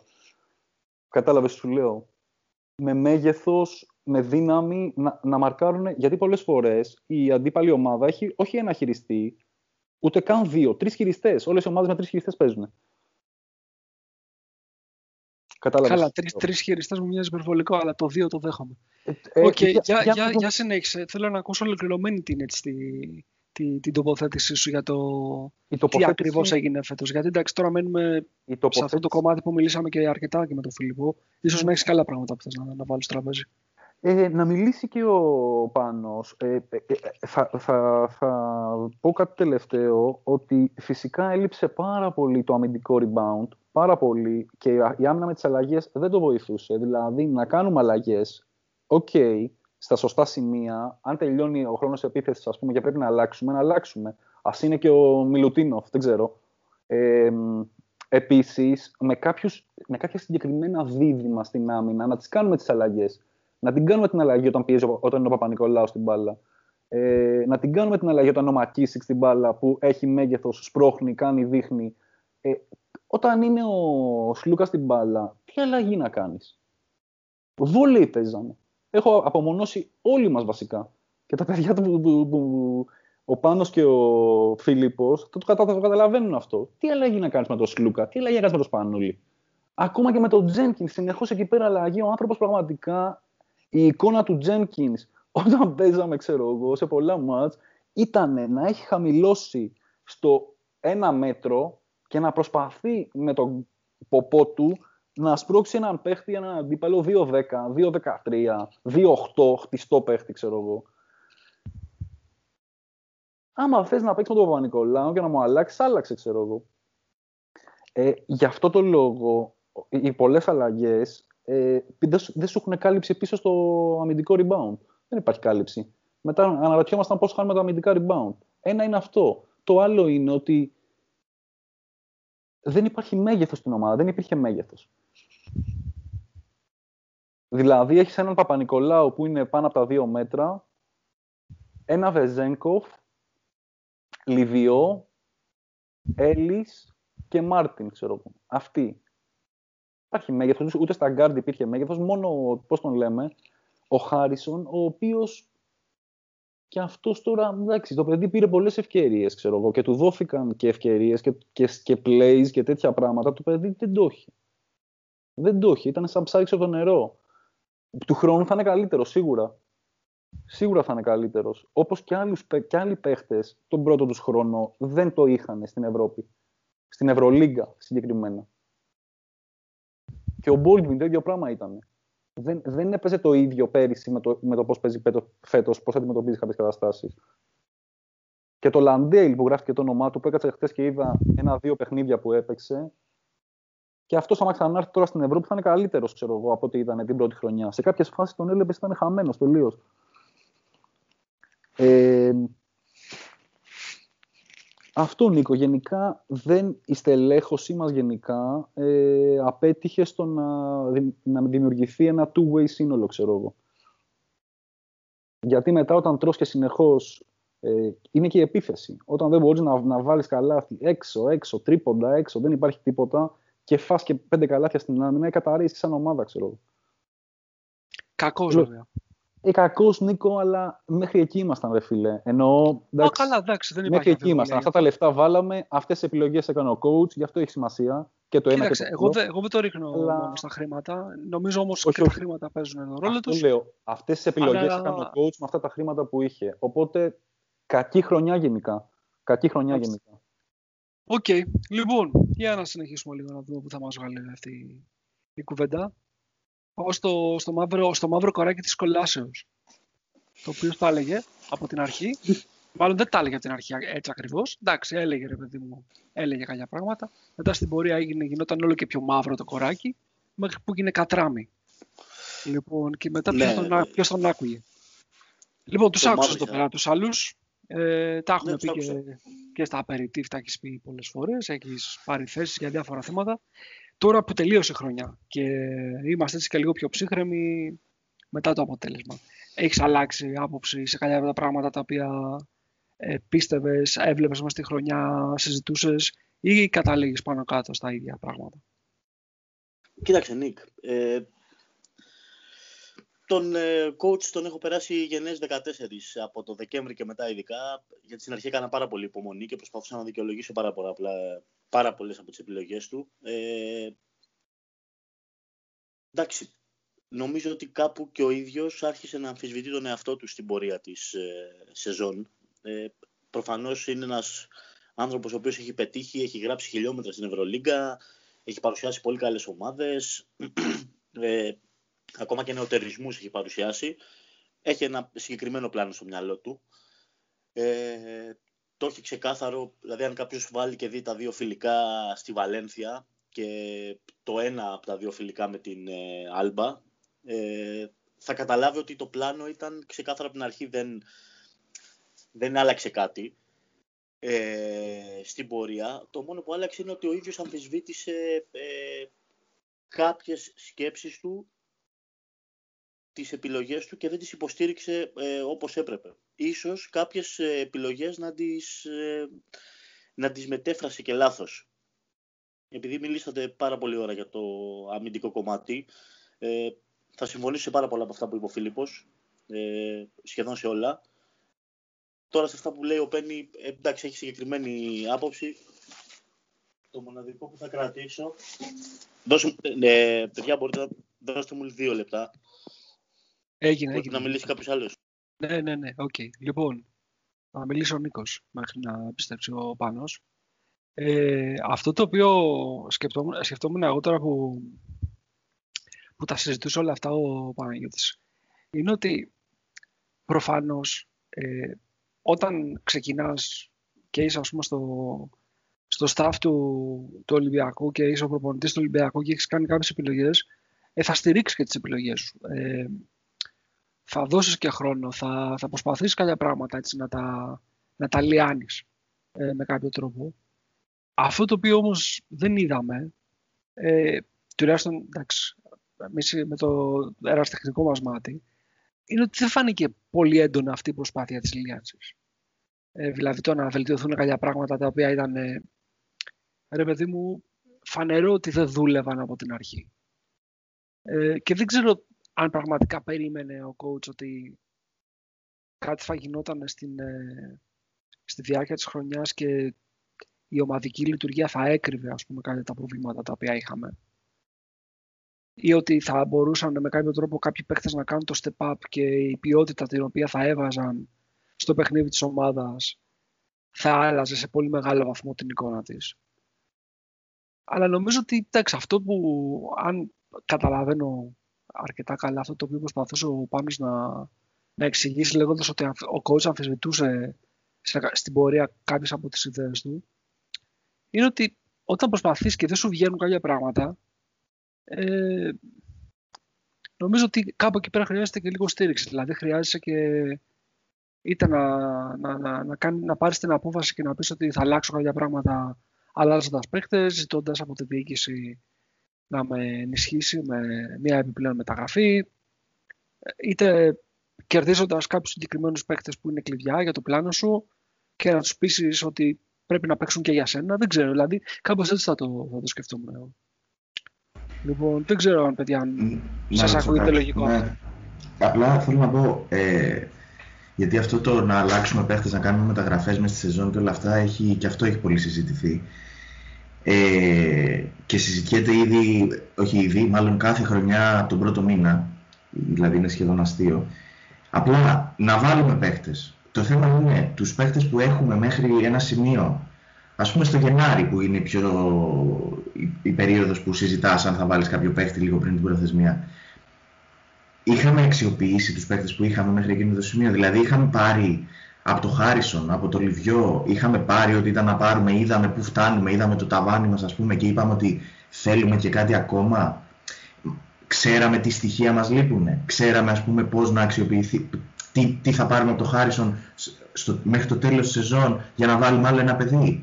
Γιατί τι παιδί θα βάζαμε, θα βάζαμε έναν off-ball ε, που απλά θα σουτάρει, θα βάζαμε άλλον έναν χειριστή, τι, τι, θα, τι παιδί θα βάζαμε στην περιφέρεια; Δηλαδή, αν δεν έχουμε απαντήσει πρώτα τι κάνουμε με τους παίχτες που έχουμε, ε, πώς θα πάρουμε τους επόμενους; Κοίταξε, εγώ ξέρω τι πιστεύω ότι έφταξε λίγο. Δηλαδή, ήταν, φέτος ήταν διπλό το κακό. Ε, πιστεύω ότι χάσαμε όπως χάσαμε το μάτι με τις Αλγύρης, την πρώτη αγωνιστική. Και είπαμε, OK, πρώτη αγωνιστική, σε μια φάση, ξέρω εγώ, στον ένα πόντο, συμβαίνουν αυτά, η ομάδα είναι έτοιμη. Δηλαδή, κερδίζουμε τον Παναθηναϊκό, που είναι πάντοτε μια ψυχολογική ενίσχυση έτσι, στην αυτοποίηση της όποιας ομάδας. Ε, ειδικά όταν ο Ολυμπιακός και ανάποδα θα ήταν, φαντάζομαι, το ίδιο. Και σε κάνει να πιστεύεις ότι, OK, δηλαδή, καλοί είμαστε, ρε παιδί μου. Ε, Χωρίς να μπορέσουμε να καταλάβουμε ακόμα εκείνη τη στιγμή ότι ο Παναθηναϊκός δεν ήταν για πολλά πράγματα. Ε, κερδίζουμε την Αρμάνη, η οποία έχει κάνει. και μάλιστα ήταν από τα καλά παιχνίδια του Ολυμπιακού αυτό το, το, το εντός έδρας στο σεφ. Ναι, ναι. Ε, και κερδίζουμε και τη Μακάμπη. Λοιπόν, με τα χίλια ζόρια, έτσι. Αλλά τέλος πάντων την κερδίζουμε. Τι θέλω να πω. Θέλω να πω ότι αυτή η τετράβα, αυτή η πρώτη τετράβα των αγώνων, ε, αν έμενες εκεί, σε εκείνη τη χρονική στιγμή, πολύ εύκολα μπορείς να πεις έχουμε προοπτική για κάτι καλό φέτος. Έτσι. Λοιπόν, οπότε θέλω να πω ότι το να δοκιμάσουμε και να βγάλουμε ας πούμε, από, το, από τον καθένα ό,τι καλύτερο γίνεται, ε, είχε ένα περιθώριο έτσι να το πιστέψεις ότι μπορεί να γίνει. Γιατί λες, εντάξει, κοίταξε να δεις, κέρδισα το μεγάλο μου αντίπαλο, κέρδισα μια, την Αρμάνη που έχει ρίξει πάρα πολλά χρήματα, κέρδισα τη Μακάμπη που είναι δυνάμει από τους ανταγωνιστές, ας πούμε, για την Οκτάδα. Θα μπορούσες εύκολα να, να το πιστέψεις. Μετά όμως έρχονται δύο ε, συνεχόμενες ήττες από την. Ε, ε, από την Bayern ε, που κανείς δεν πίστευε εκείνη τη στιγμή ότι ήταν ομάδα playoff. Και από την, ε, από την Εφέση η οποία ε, μέχρι εκείνη τη στιγμή ήταν σε άφια χάλια. Αν δεν ξέρω αν θυμάστε πώς είχε ξεκινήσει η Εφέση στην αρχή της σεζόν. Που δεν το πήραμε το, το μάθημα. Γιατί ακολούθησαν παιχνίδια τα οποία τα πήραμε δηλαδή και επέστρεψε και πάλι σε Δηλαδή νομίζω ότι εκεί που είχαμε την ευκαιρία να πάρουμε μαθήματα έτσι στις πρώτες έξι αγωνιστικές δεν τα πήραμε. Μετά κερδίζουμε τη, τη Zenit ε, σε ένα καλό παιχνίδι εκτός έδρας που έκανε ο Ολυμπιακός. Από τα, από τα ένα-δύο καλά παιχνίδια που έκανε φέτος εκτός έδρας. Μετά η Άλμπα η οποία δεν ήταν κάτι σημαντικό. Ε, και μετά αρχίζει κάτι φορά. Δηλαδή ε, σε εκείνο το σημείο που έχεις κάνει 8-9 παιχνίδια που θα πρέπει να έχεις βγάλει τα πρώτα συμπεράσματα, Φίλιππε, νομίζω ότι χάσαμε την, ε, την ευκαιρία. Δηλαδή είχαμε είχαμε την ευκαιρία να καταλάβουμε ότι okay, δεν, είναι, δεν πάνε και πολύ καλά τα πράγματα, αλλά είχαν έρθει νίκες που τα σκέπαζαν όλα. Ναι, όταν είσαι στο 6-3 στα πρώτα 6, στα πρώτα 9 μάτς, εντάξει, το λογικό είναι να στηρίξεις τους παίχτες σου και να πεις ότι προχωράω με αυτό που έχω. Μετά όταν έρχεται ο τραυματισμός του Παπα-Νικολάου και μετά πιο μετά ακόμα ο τραυματισμός του Μάρτιν, εντάξει, εκεί είναι λίγο τα σημεία μέσα στη χρονιά που μπορείς να πεις ότι... Βέβαια δεν ξέρω πόσο, αν γνώριζαν ότι ο τραυματισμός του Παπα-Νικολάου είναι τόσο σοβαρός. Αλλά εγώ αυτό που ρωτούσα πριν είναι ότι ε, δεν ξέρω αν η όποια προσθήκη θα μας έλυνε και συγκεκριμένα προβλήματα, γιατί δεν ήταν κάτι συγκεκριμένο που είχαμε. Δηλαδή... Ήταν πολλά. Ναι, ναι, ναι. Δεν, δεν ήταν ένα πράγμα που έπρεπε μόνο να και, Ναι, και σε αυτό που πριν παίρνει για το έλλειμμα ποιότητας, οκ, okay, είχαμε έλλειμμα ποιότητας, αλλά τελικά εγώ δεν πιστεύω ότι τα maxάραμε και τους παίχτες μας. Δηλαδή δεν πιστεύω ότι πήραμε και ό,τι μπορούσαμε από το ρόστερ. Αυτό είναι σίγουρο. Θα τους δούμε έτσι κι αλλιώς κάποιους από αυτούς που θα φύγουν φέτος του χρόνου. Τι πορεία θα έχουν. Λοιπόν, νομίζω ότι έχουμε τον πάνω πίσω. Πάνω τα κατάφερες; Τα κατάφερα, τα κατάφερα. Ήταν γρήγορο. Ήταν ένα pit stop ε, ενδιάμεσο. Εντάξει, εμείς έχουμε εμπιστοσύνη. Λοιπόν, θυμάσαι τώρα που το έχεις αφήσει ή πρέπει να το ξαναδιάσουμε από την αρχή; Όχι, όχι. Ε, θυμάμαι. Πιστεύω ότι ε, ο coach μετέφρασε και χαρακτηριστικά και παίχτες και ρόλους, ε, ε, ίσως και λάθος, είναι ανθρώπινο αυτό. Και κάπου μέσα στη χρονιά, ε, γι' αυτό έκανε και τη δήλωση να δω με ποιους θα προχωρήσω. Ε, πιστεύω ότι δεν, το, δεν την, τώρα πλέον έτσι κοιτώντας πίσω πιο ψύχρεμα δεν νομίζω ότι την έκανε από την άποψη ότι ε, ποιους να εμπιστευτώ ή ποιους ε, ε, ή ποιοι κάνουν αλλά ποιοι τελικά μπορούν να, με, να υποστηρίξουν αυτό που έχω στο μυαλό μου ήταν ξεκάθαρο για μένα το, το πρώτο μπέρδεμα, γιατί λέμε για τον Παπα-Νικολάου πόσο έλειψε. Ο Παπα-Νικολάου στο, στην αρχή της σεζόν ουσιαστικά δεν είχε ρόλο. ήταν λίγο μπερδεμένος. δεν ήξερε αν παίζει με την μπάλα, αν θα παίζει χωρίς την μπάλα, ε, με ποιον θα συνεργάζεται, ε, σε ποιο χώρο θα κινείται. Ε, χαρακτηριστικό παράδειγμα, επειδή πριν είπε ο Πέννη ότι στο παιχνίδι ε, εκτός έδρας με την Παρσελώνα, στο δεύτερο ημίχρονο που το παιχνίδι βράζει ο Παπα-Νικολάου δεν έχει παίξει καθόλου σε εκείνο το μάτς. Ε, και μετά είναι το Χάρισον Μακίσικ, όπου ουσιαστικά ε, τα παιδιά αυτά τα δύο ε, κουτούλησαν και ο, ε, και ο Χάρισον δεν βρήκε τον, ε, το ρόλο που θα του τέριαζε ή που περίμενε ότι θα βρει. Ε, γιατί πολύ απλά ο Μακίσικ τον ανέλαβε. Ήταν καθαρά ε, προπονητική επιλογή από τα φιλικά ότι ο, ο coach υπολόγιζε τον ε, Μακίσικ να έχει την μπάλα στα χέρια του στο επιθετικό κομμάτι και να είναι δεύτερος πόλος. Ε, από εκεί πέρα, ε, στην άμυνα, θα σταθώ στο ε, ένα πράγμα που είπε ο Πένι, ότι ε, λείπει μέγεθος και δεν λείπει μέγεθος μόνο στο 5, που ξέρω την αποψή σου Νίκ και δεν διαφωνώ απόλυτα, αλλά λείπει μέγεθος σε όλη την υπόλοιπη ομάδα. Δεν γίνεται να, το πάρτι που έχει συμβεί με τον Μακίσικ απέναντι σε αντίπαλα τριάρια όταν κατέληγε να παίζει στη θέση 3. Δεν γίνεται. Δηλαδή έχουν υπάρξει μάτς που τον έχει ποστάρει οποιοδήποτε. Οποιοδήποτε. Ε, τελευταίο χαρακτηριστικό παράδειγμα που πρόσφατα είναι αυτό που γίνεται με τον Πιέρ. Δηλαδή μιλάμε για πολύ κακή εικόνα ε, αμυντικά. Όπως πολύ σωστά είπε ο Φίλιππος, ο Μακίσικ είναι ένα παιδί που αμήνεται στις γραμμές πάσας ιδανικά, σχεδόν άριστα, αλλά πάνω στην μπάλα είναι, θα πω μέτριος αμυντικός, δεν θα πω κάτι άλλο, όχι μόνο ε, ατομικά και ε, τακτικά. Ήταν ξεκάθαρο το πόσες φορές έχει διαβάσει λάθος ε, καταστάσεις, δηλαδή, οκ, okay, λέμε, πρέπει να υπάρχει εντολή. Εντάξει, δεν χρειάζεται να έχεις εντολή όταν κάποιος σου έχει κολλήσει δύο τρίποντα να μην το παίξει under δεν χρειάζεται, είναι, είναι και λίγο το ένστικτο, λίγο να, να διαβάσεις την κατάσταση. Ε, ή δεν ξέρω πόσο ε, είχε αξιολογήσει ο coach την ικανότητα του Χασάν ε, να παίξει drop, ενώ το παιδί ξεκάθαρα όσες φορές ε, ανέβηκε στην πίεση, στην μπάλα, στο hedge, ε, λειτουργήσε άψογα. Το ίδιο ίσχυε και για τον Έλλης, τον οποίο είδαμε όλη τη χρονιά, ακόμα και τώρα, ε, να είναι πεισματικά στα τρία μέτρα από τον ε, αντίπαλό του και να περιμένει μια ενδιάμεση πάσα χωρίς ξεκάθαρο προσανατολισμό. Ε, λέμε για defensive ε, stopper και για πίεση στην μπάλα από τους κοντούς. Οκ, okay, κανένας δεν αμύνεται ένας με έναν στο σύγχρονο μπάσκετ και ειδικά στην Ευρώπη ε, είναι αμυντικό το ζήτημα, το τι θα βάλεις, τι πίεση θα βάλεις στην μπάλα, πού θα πιέσεις την μπάλα, πότε θα την πιέσεις την μπάλα, πώς θα την πιέσεις την μπάλα. Ε, είναι πάρα πολλά τα οποία ο Ολυμπιακός δεν νομίζω ότι είχε ξεκάθαρη ε, σκέψη στο κεφάλι του σαν ε, σύνολο το τι θα κάνει και για τις αλλαγές, οι αλλαγές ήταν μεταξύ μας είναι η εύκολη λύση εκεί που καταφεύγει οποιοδήποτε προπονητής όταν τίποτα δεν του δουλεύει. Γιατί δεν μιλάμε για αλλαγές τύπου ε, Φενέρμπαξε. Μιλάμε για αλλαγές switch all. Γίνεται ένα screen, αλλάζεις όπου και αν γίνεται το screen και όχι μόνο γίνεται screen, όταν ακόμα και αλλάζεις ε, χώρο. Γιατί ο Ολυμπιακός άλλαζε και χωρίς να σκρινάρεται η μπάλα ή χωρίς να είναι καν η μπάλα σε παίχτε, άλλαζε στα ε, μαρκαρίσματα. Προφανώς ήθελε πάντα να έχει έναν με έναν ε, άμυνα. Ε, βέβαια αυτό το κάνει, όταν το κάνεις μειώνεις τις βοήθειες, ο Ολυμπιακός δεν το κάνει ποτέ. Ε, γενικά ήταν μια ομάδα που το γενική, η γενική οδηγία ήταν ε, κυνηγάμε την μπάλα, προστατεύουμε το ζωγραφιστό.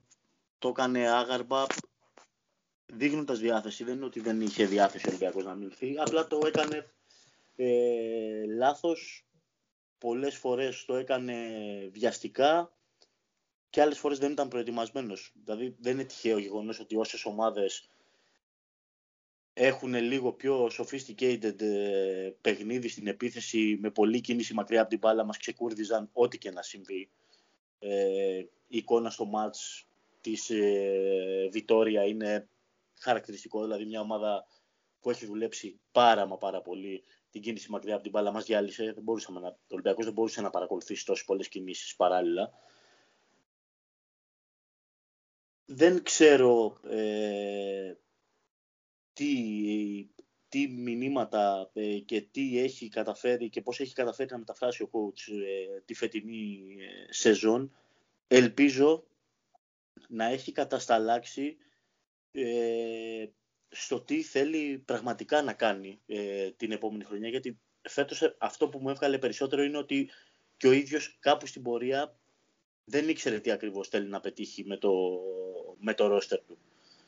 Ανθρώπινο είναι, συμβαίνει πρέπει μέσα στο μυαλό του να, να ξεκαθαρίσει τι ακριβώς ζητάει και στην άμυνα, γιατί καλώς ή κακώς από εκεί θα πρέπει να ξεκινήσει η ομάδα. Ε, γιατί δεν νομίζω ότι στην επίθεση μπορεί να βάλει κάτι πάρα πάρα πολύ σύνθετο, ε, όπως και να έχει. Δεν το ζητάει και ο coach. Ε, το τρίπτυχό του είναι απλότητα, ταχύτητα, ε, διάβασμα, οπότε δεν νομίζω ότι θα ζητήσει κάτι πολύ σύνδετο επιθετικά. Οπότε στην άμυνα θα πρέπει να έρθουν παιδιά τα οποία θα πρέπει να συνδυάζουν σίγουρα με μέγεθος, ε, αντίληψη και χέρια. Αλλά με... ναι. Να σε, να σε διακόψω λίγο γιατί εσύ, έχω φρικάρει λίγο με την άμυνα. Ε, δηλαδή δεν μπορώ να το χωνέψω αυτό το πράγμα. Λοιπόν, κοίταξα. Φέτος ε, έβαλα ένα πίνακα στο τελευταίο κείμενο που, που ανέβασα. Έτσι. Λοιπόν, φέτος δεχόμαστε 85 πόντους σε περίπου 100 plays. Έτσι. Η χειρότερη επίδοση του Ολυμπιακού στην 20 ετία, από το 2001 μέχρι και τώρα, είναι πέρυσι. Που πέρυσι είναι η χειρότερη χρονιά, εντάξει, δηλαδή είναι ένα σκορποχώριο ομάδα, δέχεται 87 πόντους. Λοιπόν, η πρώτη χρονιά του Μπλατ δεχόμαστε 84 πόντους. Δηλαδή έχει ξεκινήσει η κατρακύλα από την αλλαγή από την εποχή Σφερόπουλου στην εποχή Μπλατ. Λοιπόν, όμως αυτό που θέλω να πω είναι ότι η φετινή χρονιά που δεχόμαστε 85 πόντους σε περίπου 100 plays, μπορεί να συγκριθεί μόνο με την περίοδο Κασλάουσκας στον Ολυμπιακό. Και μιλάω κυρίως για, για την πρώτη του χρονιά, που μόλις έχει έρθει το 2005, που είναι μια ομάδα που θυμόμαστε όλοι πόσο κακή ομάδα ήταν. Έτσι, λοιπόν, είναι τόσο κακός ο Ολυμπιακός αμυντικά.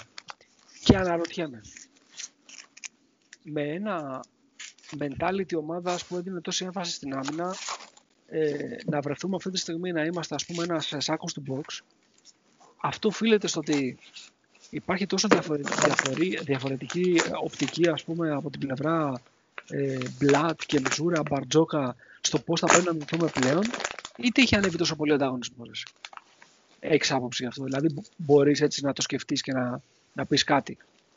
Εγώ δεν μπορώ να το καταλάβω. Δεν γίνεται να είσαι τόσο κακός. Νίκ, ε, δύο ε, να συμβαίνουν. Ε, έχει αυξηθεί πάρα πολύ ε, η ικανότητα των, ε, των αντιπάλων.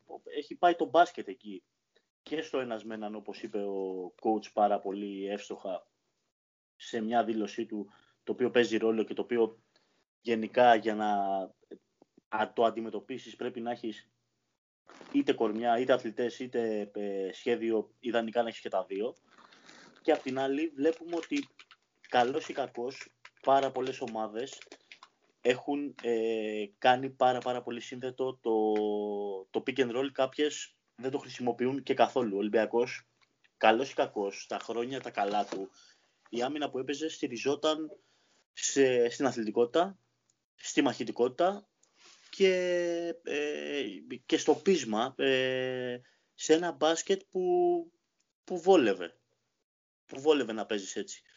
Πλέον, μας αρέσει ή δεν μας αρέσει, ε, χρειάζεται και λίγο παραπάνω, ε, ίσως και πολύ παραπάνω ε, τακτική. Δηλαδή, δεν ξέρω αν το έχετε προσέξει, σίγουρα θα το έχετε προσέξει, επειδή έχετε δει όλα τα παιχνίδια, ότι πόσες ομάδες ε, εφαρμόζουν ε, zone press απλά μόνο και μόνο για να καθυστερήσουν ή για να οδηγήσουν ε, την αντίπαλη ομάδα σε διαφορετικό entry pass από αυτό που έχει σχεδιάσει. Μετά από time out σε αρχές περιόδων, ε, πόσες ε, χρησιμοποιούν ε, άμυνες χώρου συνδυαστικά με, με το man-to-man πάνω στην μπάλα. Αυτά που κάνει ο Σάρας που σου αρέσουν, Όχι μόνο, του και τα λοιπά. Για, ε, ε, ε, λέμε για το Σάρας. Τα κάνει η Βαλένθια. Ε, τα έχει εφαρμόσει πάρα πολύ συχνά, τα εφαρμόζει ο Κοκόσκοφ. τα έχει παρουσιάσει ο Πασκουάλ. Βλέπετε ότι οι ομάδες όλοι το ψάχνουν διαφορετικά. Δηλαδή, δεν νομίζω ότι υστερούσε τόσο Ολυμπιακός φέτος σε διάθεση ή σε αθλητικότητα ή το οτιδήποτε. Ο Μακίση έχει κλέψει 30 ε, ε, μπάλες ας πούμε ε, σε πάσες. Γινόταν όμως από ένστικτο, από συγκυρία. Αυτό πρέπει να το βάλεις μέσα σε ένα πλάνο. Να έχεις τον Μακίσικ ή να στέλνεις την μπάλα εκεί που είναι ο Μακίσικ για να την κλέψει. Κατάλαβες τι θέλω να πω. και φυσικά χρειάζονται και τα εργαλεία. Προφανώς το να προσπαθείς να αμυνθείς φλάτ με τον, ε, με το Χασάν είναι αυτοκτονικό. Προφανώς. Ίσως γι' αυτό να θέλει να πάρει το Λαντέιλ, ας πούμε, ή όπως τον λένε τέλος πάντων, γιατί τελευταία έχει αλλάξει και η προφορά του. Ε, ίσως να θέλει να πάρει το Λαντέιλ για αυτόν τον λόγο. Ε, το να ε, αλλάζεις παντού έτσι αγέροχα φέρνει όλα αυτά που είπε ο, ε, ο Πένι ότι διαρκώς θα κυνηγά ένα μισμάτς, το οποίο υπάρχουν τρόποι να το, να το πνίξεις, να το κρύψεις ή ακόμα και να το παγιδεύσεις, αλλά δεν γίνεται να το παγιδεύεις με μια, ένα απλό ντυγκίν επειδή αυτό βολεύει, γιατί θα τιμωρηθείς. Ή δεν γίνεται διαρκώς ο τελευταίος σου παίχτης στην αδύναμη πλευρά να κλείνει μέσα ε, αλόγιστα χωρίς να υπάρχει κάποια άλλη έξτρα περιστροφή και να δίνεις τόσο εύκολα το τρίποντο στην ε, αδύναμη πλευρά γιατί έχουν εισαχθεί στο παιχνίδι πάσες που παλιότερα δεν υπήρχαν. Ας πούμε, η hook pass του Ντεκ ή του Κάλινιτς ή του Λούσιτς ή ακόμα και του Πιέρ και του Βέσελη ε, δημιουργούν θέμα. Τι να κάνουμε, υπάρχει πολλή λεπτομέρεια πλέον στο αμυντικό κομμάτι που δεν αρκεί μόνο το να πούμε «Α, θέλω ένα μεγάλο κορμί να μαρκάρει την μπάλα και άλλο ένα μεγάλο κορμί πίσω να μαζεύει τα rebound». Γιατί καλός ή κακός παιδιά ε, στο rebound, υψηλή σου, συνήθως είναι αυτοί που κάνουν τα block out. Όλοι οι υπόλοιποι πρέπει να πηγάνε. Ο Ολυμπιακός φέτος το, το κυριότερο πρόβλημα είναι ότι δεν έκανε κανένας block out. Κανένας. Είτε γιατί δεν ήταν συγκεντρωμένος, είτε γιατί έτρεχαν σαν τους μανιακούς πάνω στην μπάλα με βοήθειες από παντού και όλοι έπεφταν πάνω στην μπάλα.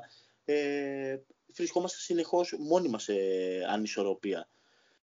Εγώ αυτό που περιέγραψα στο τελευταίο κείμενο, που έλεγα αυτή τη βαριάντα που μετά από το πικ γίνεται η αλλαγή, βρίσκεται ο, ο δικός μας κοντός να παίζει από μπροστά overplay τον, ε, τον αντίπαλο ψηλό, protect the paint, η μπάλα καταλήγει με κάποιο τρόπο μαγικά ε, στην weak side και τρέχει ο Μακίζικ σαν τρελός να τον κόψει και τρώμε τρίποντο. Πόσες φορές το είδαμε φέτος; Δηλαδή, συνέχεια. Συνέχεια, Θέλω να πω, είναι δυνατόν να μην το έβλεπε το επιτελείο αυτό το πράγμα και να πει ρε παιδιά, κάτι γίνεται με αυτό. Κάτι πρέπει να το κόψουμε, ξέρω εγώ. Δηλαδή, πρέπει να βρούμε έναν τρόπο να μην γίνει αυτό το πράγμα.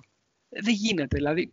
Δεν ξέρω. Ε, είμαι, είμαι πολύ μπερδεμένος με αυτό. Δεν, δεν, μπορώ, δεν μπορώ να δεχτώ ότι ε, έχεις φτάσει να δέχεις 85 πόντους ε, για τρεις, σχεδόν τρεις χρονιές τώρα. Πέρυσι είπαμε δεχόταν 87, έτσι.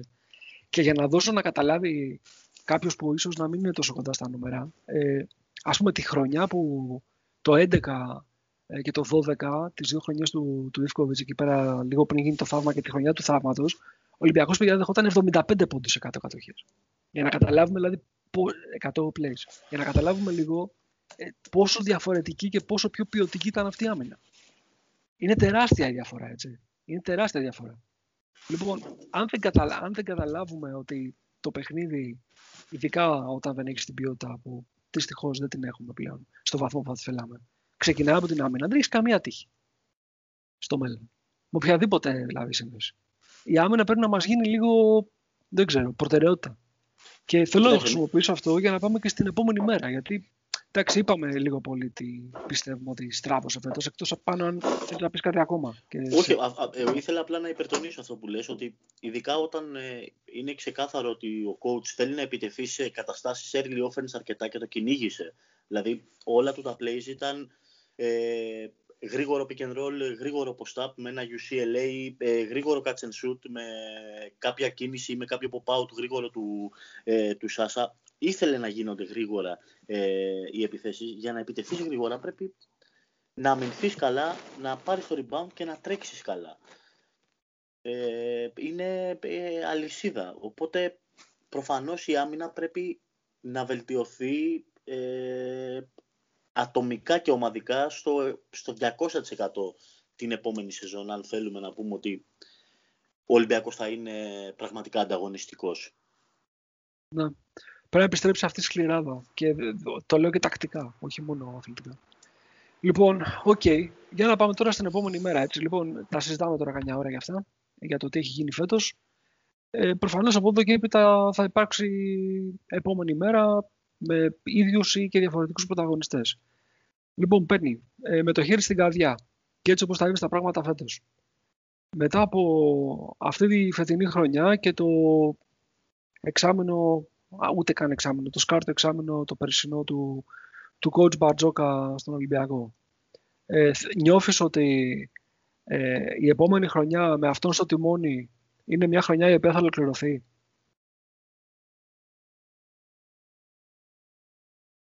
Σιγή. Τι έγινε, πάλι τον χάσαμε; Σκεπτικισμός. Μίλα, μη, τώρα σε ακούμε, τώρα σε ακούμε, το σκεφτόσουνα. Τι έγινε. Βλέπει Masterchef μάλλον. Βλέπει Masterchef ή πρέπει συνεχίζει, συνεχίζει και το σκέφτεται. Μάλλον. Τίποτα, εντάξει. Νομίζω ότι όλα αυτά είναι αποτέλεσμα δυστυχώς της γκαντενιά μας έστειλε ο Φίλμαν που δεν μπόρεσε να είναι σήμερα εδώ. Ελπίζω να περάσει καλά, Φίλμαν. Αυτός που είναι, δεν είχε πει ότι θα έρθει.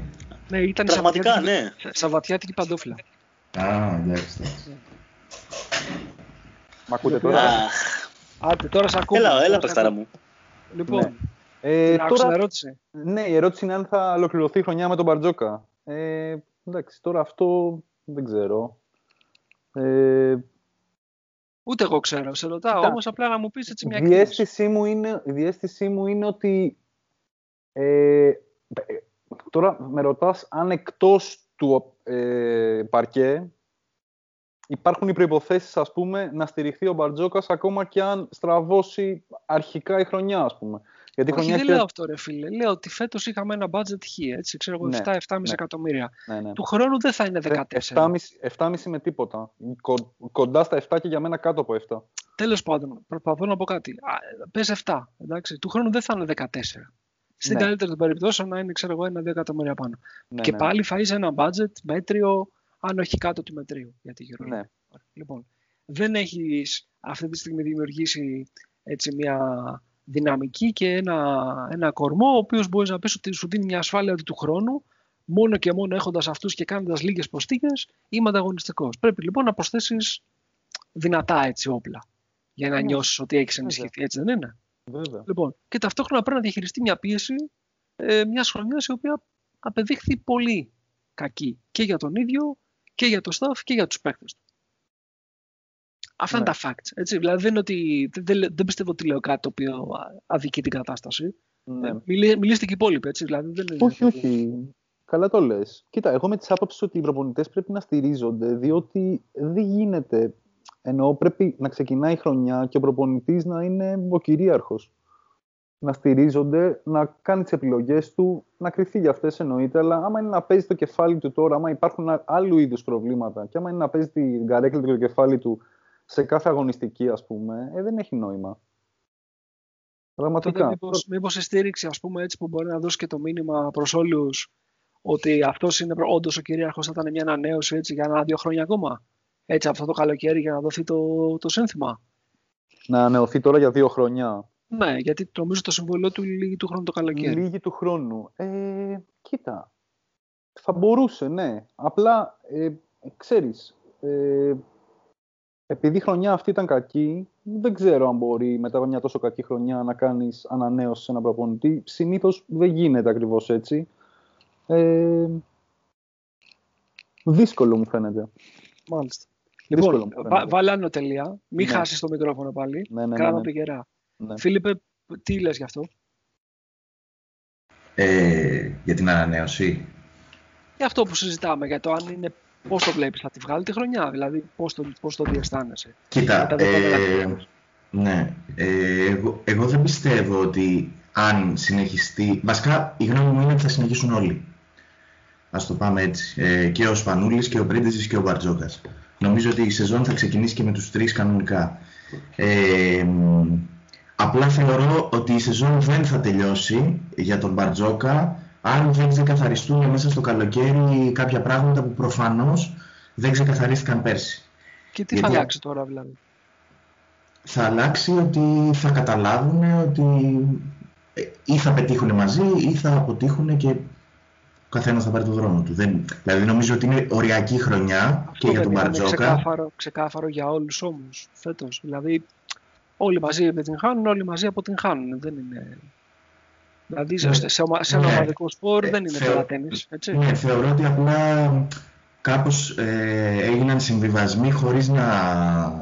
Ε, χωρίς ουσιαστικά να, να, να συμφωνούν απόλυτα με αυτούς ε, και φάνηκε ότι αυτό δημιουργήσε προβλήματα από πολύ νωρίς μέσα στη χρονιά.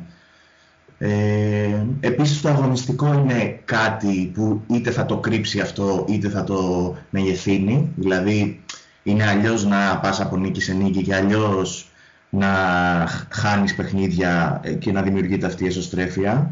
Γιατί είμαστε και εμείς τέτοιοι. Δηλαδή άμα ξεκινήσουμε με ένα 0-2 τη σεζόν, πολύ απλά ας πούμε, έτσι πάμε στη Βαρκελόνη και μετά στη Βαλένθια ας πούμε, Βαλένθια, Βαλένθια δεν θα είναι, πάμε κάπου ας πούμε και κάνουμε ένα 0-2 ωραίο μέσα στη σεζόν, στην πρώτη εβδομάδα. Ε, δεν μου λέει κανείς ότι θα υπάρχει μια απίστευτη μουρμούρα η οποία θα είναι συσσωρευμένη από, το, από την προηγούμενη χρονιά. Ε, και αν μέσα στην ομάδα δεν έχουν λυθεί τα θέματα που φάνηκε ότι, δεν, ότι υπήρχαν φέτος, ε, δεν πιστεύω ότι θα βγει, όχι.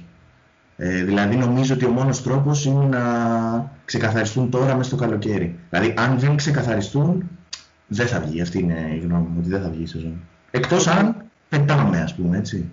Καλά εντάξει, και άμα πετάμε όλα καλύπτουν ναι. τις νίκες. Ναι. Πάνω, πάνω τι λες εσύ, θα τη βγάλει τη χρονιά με τα δεδομένα της στιγμής; Εγώ πιστεύω ότι θα τη βγάλει τη χρονιά, παιδιά. Θα τη βγάλει τη χρονιά για πολλούς και διάφορους λόγους.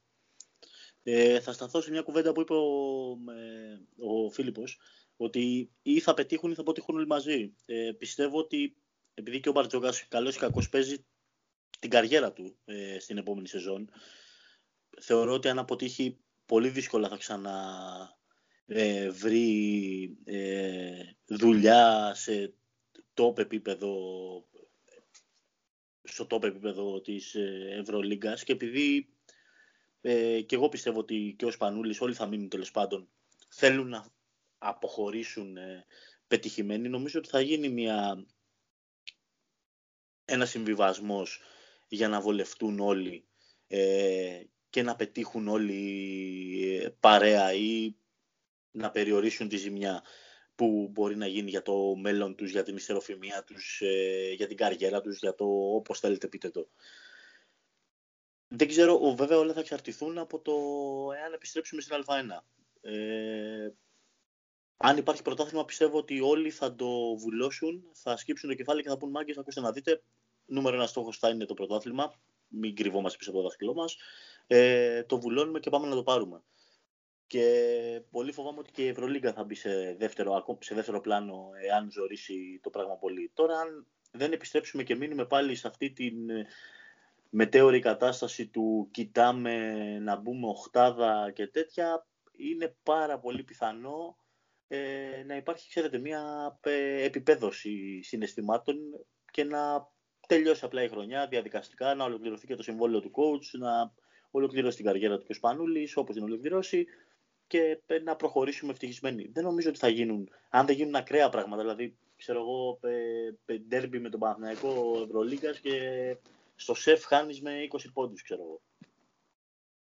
Αν δεν γίνει κάτι τέτοιο, δεν νομίζω ότι θα ε, κινδυνεύσει η θέση του coach. Εγώ πάντως αυτό που θέλω να σας πω είναι ότι η δικιά μου η φοβία τουλάχιστον είναι ότι εγώ πιστεύω ότι αυτό το καλοκαίρι, μάλλον οι αποφάσεις που θα πάρθουν πιο καλοκαίρι, πλέον είμαστε εμείς σε καλοκαιρινό mode και είναι 17 Απριλίου, ε, θα είναι πραγματικά πάρα πολύ σημαντικές για την ομάδα. και θα τις θυμόμαστε για πολλά χρόνια.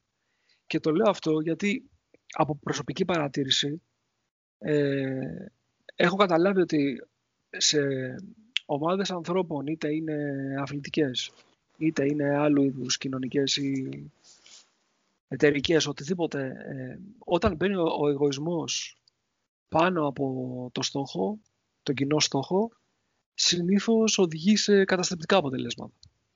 Και η αίσθησή μου η φετινή, ανάμεσα σε όλα τα άλλα τα προβλήματα τα οποία είχαμε και τα, τα έχουμε περιγράψει και τα έχουμε συζητήσει, είναι ότι δυστυχώς ο εγωισμός πολλών, πολλών μέσα στην ομάδα, μπήκε πάνω από την ομάδα. Και δεν μπορώ να καταλάβω σε μια κατάσταση συμβιβασμού που περιγράφετε όλοι σας ε, για τη συνέχεια, πώς αυτό θα αλλάξει. Δεν μπορώ να το, να το καταλάβω.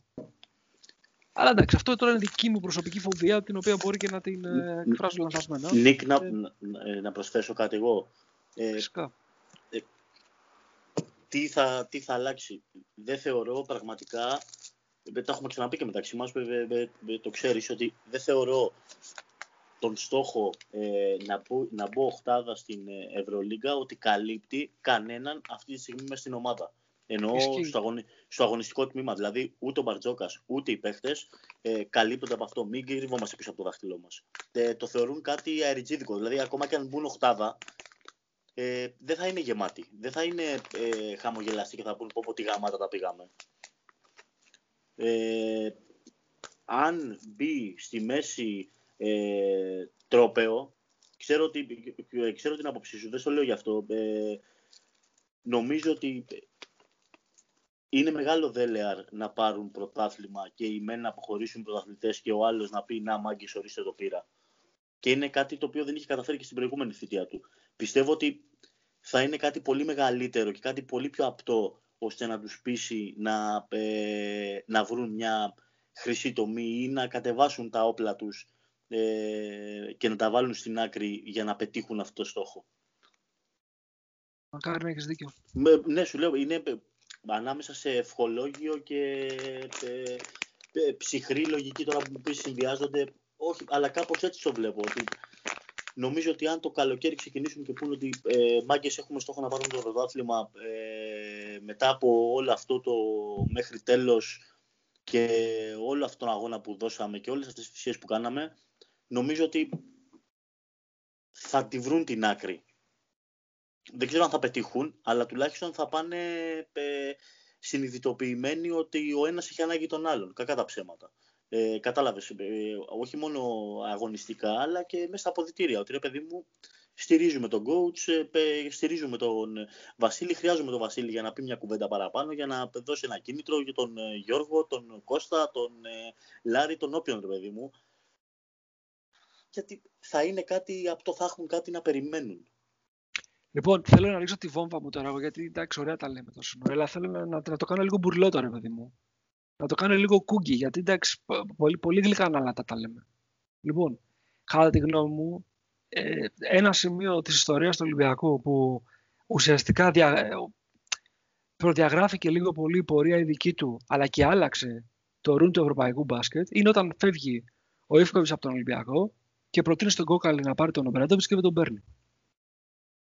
Λοιπόν, νιώθω ότι αυτό το καλοκαίρι είναι μια ίδια φάση. Και θα εξηγήσω τι εννοώ. Αυτή τη στιγμή υπάρχουν δύο, ένας προπονητής πολύ μεγάλος, ο οποίος είναι ο Ζέλικο Μπρόντεβιτς, που ξέρουμε ότι δεν πρόκειται να έρθει στον Ολυμπιακό. Με τίποτα, οτιδήποτε και να γίνει. Έτσι. Υπάρχει όμως κι άλλος ένας πολύ μεγάλος προπονητής και Έλληνας, ο κύριος Ιτούδης, που πολλοί τον ακούν και τώρα μπορεί να βάλουν σπηρέα και να με βρίζουν, ο οποίος όμως είναι πολύ πιθανό αυτό το καλοκαίρι να φύγει από την Τζέσσερ. Εγώ λέω ναι, εγώ λέω ναι, Νίκο, για να μην σε κουράσω μετά. Ναι, αλλά άκουσα με λίγο. Θέλω να το τεκμηριώσω. Λοιπόν, εγώ πιστεύω λοιπόν ότι ο, ο κύριος Ιτούδης ε, θα κοίταξει να, να πάρει ένα συμβόλαιο σε ένα πολύ μεγάλο κλαμπ. Ποια είναι τα μεγάλα κλαμπ, να τα δούμε λίγο. Η Ρεάλ έχει το Λάσο, δεν γίνεται. Η Μπαρσελόνα έχει το Σάρας, έχει επενδύσει πάνω του, δεν γίνεται. Η Φενέρμπακτσε έχει τον Κοκόσκοφ, δεν πρόκειται να, να κάνει αλλαγή. Τι του μένει, ο Παναθηναϊκός από τον οποίο, για τον οποίο δεν ξέρουμε αν θα ήθελε να γυρίσει και η ευκαιρία να χτίσει τη δικιά του αυτοκρατορία επιστρέφοντας στη χώρα του. Πού; Στον Ολυμπιακό. Και αυτό θα ήταν ας πούμε μια πολύ μεγάλη κίνηση. Θέλω να πω δηλαδή ότι αν θέλεις ε, να το δεις ψυχρά, δεν είναι μόνο αν έχεις ας πούμε στα χέρια σου ένα πολύ ικανό προπονητή στο πρόσωπο του, του coach Μπαρτζόκα, αλλά αν για τον οποιοδήποτε λόγο νιώσεις ότι τέλος πάντων δεν πέτυχε, αλλά έχεις τη διάθεση να βάλεις το χέρι στην τσέπη και να κάνεις ένα πολύ δυνατό project και να μην πηγαίνεις πάλι σε λογικές ε, τρεις δολάρια για το ξύδι και έλα να βγάλουμε και τη φετινή χρονιά. Now is the time, guys. Έτσι. All in. Αυτό το καλοκαίρι, αν πραγματικά θέλεις και ονειρεύεσαι να φτιάξεις κάτι πολύ μεγάλο, all in. Ό,τι έχεις, τα κουμπάς πάνω στο τραπέζι και τον φέρνεις.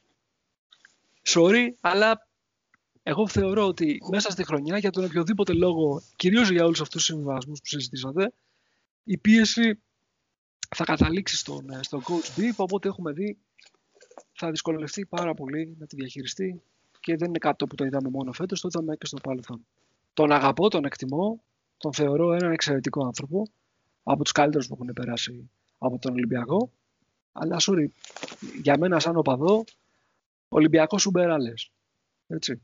Λοιπόν, και θα κοιτούσα να κάνω την καλύτερη κίνηση. Αυτά. Λοιπόν, ευχαριστώ πολύ. Ξέρω ότι πολλοί δεν θα μου ξαναμιλήσουν από εδώ και έπειτα, αλλά δεν πειράζει. Μπορεί να ήταν και αυτός ο σκοπός αυτού του σχολείου. Λοιπόν, και having said that. Εγώ, εγώ, ε, εγώ, θα σου, εγώ θα σου μιλάω και ε, εννοείται ότι αν υπήρχε έστω και 10% πιθανότητα να ερχόταν ο, να, να μπορούσε ο Ολυμπιακός να υπογράψει τον Ιτούδη, δεν θα το συζήταγα καν. Όλοι. Δεν θα, ναι, δεν θα, το, δεν, δεν θα, δεν θα ναι, μπαίνα σε δεύτερη σκέψη. Ακριβώς, καμία, καμία δεύτερη σκέψη. Αυτό λέω και εγώ. Λοιπόν, αυτά, αυτά τα ωραία τα χαριτωμένα από μένα. Η ονειρώξη του Νίκου. Λοιπόν, ε, για να ακούσουμε τι λέει ο Πένι για όλα αυτά, ο οποίος ελπίζω να έλυσε τα προβλήματά του με το μικρόφωνο. Ε, ακούγομαι; Πολύ ωραία, πολύ καθαρά. Ναι. Ε, για το ενδεχόμενο να έρθει ο Ιτούδης στον Ολυμπιακό, ποια είναι η άποψή μου; Κοίταξε, ε, καταρχάς, εγώ σου λέω, λέω ότι αυτό το καλοκαίρι θεωρώ ότι είναι σημαδιακό από πολλές. Ναι, ναι, ναι. ναι. Κοίτα, Νίκο, για να έρθει, κοίτα, αν μπούμε στο μυαλό του Ιτούδη, ο Ιτούδης καταρχάς ε, για να αφήσει την Τζεσεκά θα χρειαστεί ένα πλάνο όπου θα πάει να υπογράψει ένα συμβόλαιο για μένα τουλάχιστον τρία χρόνια, για να μην πω παραπάνω. Γιατί θα υπάρξουν ομάδες που θα του δίνουν και τέσσερα και πέντε χρόνια ίσως, ε, δεν ξέρω. Ε, αλλά για να το κάνεις αυτό θα πρέπει να είσαι διατεθειμένος για τρία με τέσσερα χρόνια να έχεις δεσμευμένο ένα ποσό 60, 70, 80 εκατομμύρια, δεν ξέρω, τι, τι budget θα ήθελε ο Ιτούδης να διαχειριστεί γιατί φαντάζομαι ότι δεν θα αφήσει τον Ολυμπιακό να διαχειρίζεται budget 6,5 εκατομμυρίων 7. Προφανώς. Ε, οπότε, οπότε θεωρώ, για τον ίδιο λόγο θεωρώ και σχεδόν απίθανο, εκτός και αν βρεθούν οι άνθρωποι να σπρώξουν τόσα πολλά λεφτά, να, να τα έχουν δεσμεύσει, κυριολεκτικά δεσμεύσει για τα επόμενα 3-4 χρόνια. Ε, να, να υποστηρίξουν ένα τέτοιο πλάνο στον Παναθηναϊκό. Λένε για τον Ομπράντοβιτς, να γυρίσει ο Ομπράντοβιτς. Ο Ομπράντοβιτς θα θέλει σε τρία χρόνια 60 εκατομμύρια για ρόστερ. Έτσι, για να έρθει στον Παναθηναϊκό. Ποιος θα τα βάλει αυτά τα λεφτά; Ενώ αν κάνουν κάτι τέτοιο Αγγελόπουλοι, θα πρέπει απευθείας την επόμενη μέρα δύο αγάλματα έξω από, το, από όλες τις γειτονιές της Αθήνας. Και δεν ξέρω, μιλάμε για τατουάζ. Να τους κάνουμε τατουάζ στις γάμπες και στην πλάτη. Ε, θεωρώ ότι είναι ένα πολύ μεγάλο ποσό για να το δεσμεύσεις και μόνο σε τέτοια περίπτωση θα σκεφτόντουσαν αυτοί οι προπονητές, γιατί ο Ιτούδης πότε πήγε στη Τζεσεκά το 2014, νομίζω. Νομίζω ότι η, πρώτη, είναι... η πρώτη χρονιά είναι που χάνει τον ημιτελικό με τα, με τα πίστευτα σου του Σπανούλη το 2015 με coach Μπαρτζόκα. Ε, που έφυγε και ήρθε coach Φερόπουλος. Αν δεν κάνω λάθος. Εκείνη τη χρονιά πήγε στην Τσεσεκά. Το 2014. Το 2015. 14-15 πρώτη ναι, χρονιά. Αρχή ναι. του, καλοκαίρι του 2014. Ο Ιτούδη ναι, τα τελευταία 7 χρόνια που είναι στη Τζεσεκά, ε, μπορώ να πω ότι μαζί με τον Λάσο βασικά είναι οι καλύτεροι προπονητές σε όλη την Ευρώπη. Βασικά ο Ιτούδης παίζει να, είναι και, να έχει και πιο πολλές νίκες. Παίζει να είναι νούμερο ένα προπονητής σε νίκες στην τελευταία 7 ετία στην Ευρώπη, αν δεν κάνω λάθος. Τώρα Οπότε, μου, μου βάζεις δύσκολα. Τώρα, Αυτό θα ψάξω. Το είχα δει πέρυσι, ε, στην αρχή της χρονιάς, ο Ιτούδης ήταν πάνω από το Λάσο με μικρή διαφορά αλλά ήταν πιο winning. Έχει κοντά στο 80% νίκες, νομίζω. 77. Κάπου είχες γράψει στην αρχή, δεν είχες γράψει. Ναι, ναι, ναι. 77-78% νίκες στην Ευρωλίγκα. Έχει κάτι απίστευτα νούμερα. Ε, οπότε για να έρθει, για να, για να έρθει ένας προπονητής και ειδικά στον Ολυμπιακό, δεν ξέρω τι σχέσεις έχουν γενικά, γιατί έχουν γίνει και διάφορα. Με, ε, εντάξει, δεν νομίζω για Αγγελόπουλο να έχω κάποιο πρόβλημα με τον Ιτούδη, αλλά δεν ξέρω κιόλας. Ε, δηλαδή, με συγχωρείς, ε, ας πούμε, τον Μπράντοβιτ είχαν κάποιο πρόβλημα ε, και δεν τον ε, πήρε ναι, λέω, λέω, τώρα, λέω τώρα. Αυτό δεν, δεν είχαν το... πρόβλημα. Αυτό δεν είναι το θέμα, γιατί άμα του πεις του άλλου, εγώ σου δίνω για τρία χρόνια 35 εκατομμύρια budget τη χρονιά, ξέρω εγώ, όπως του δίνεις σε τώρα, προφανώς και θα έρθει, ξέρω εγώ. Προφανώς και θα το σκεφτεί πολύ σοβαρά, δεν το συζητάμε. Αλλά νομίζω ότι. Ε, ε, δεν ξέρω, δεν, μου φαίνεται απίθανο να δεσμεύσει. Θέλεις μια κίνηση ματ, όπως ήταν η μετακίνηση του Σπανούλη από τον ε, Παναθηναϊκό στον Ολυμπιακό. Αλλά νομίζω Νίκο, να ότι επειδή δεν έχεις αυτή τη στιγμή το budget για να κάνεις τόσο πολύ μεγάλες ναι, αλλά είναι πιο λογικό. κινήσεις, να πάρεις ένα Λάρκιν, ένα Μίσιτς, ένα τόσο πολύ μεγάλο όνομα. Ξέρω το γαλάθι που θέλαμε πέρσι, ας πούμε. Ούτε ο Καλάφη, γιατί είναι, είναι, σε μια αλφα, είναι σε μια αλφα ηλικία που είναι ο Καλάφη. Όταν ήρθε ο Σπανούλης δεν ήταν στην ηλικία που είναι ναι, ο Καλάφη τώρα.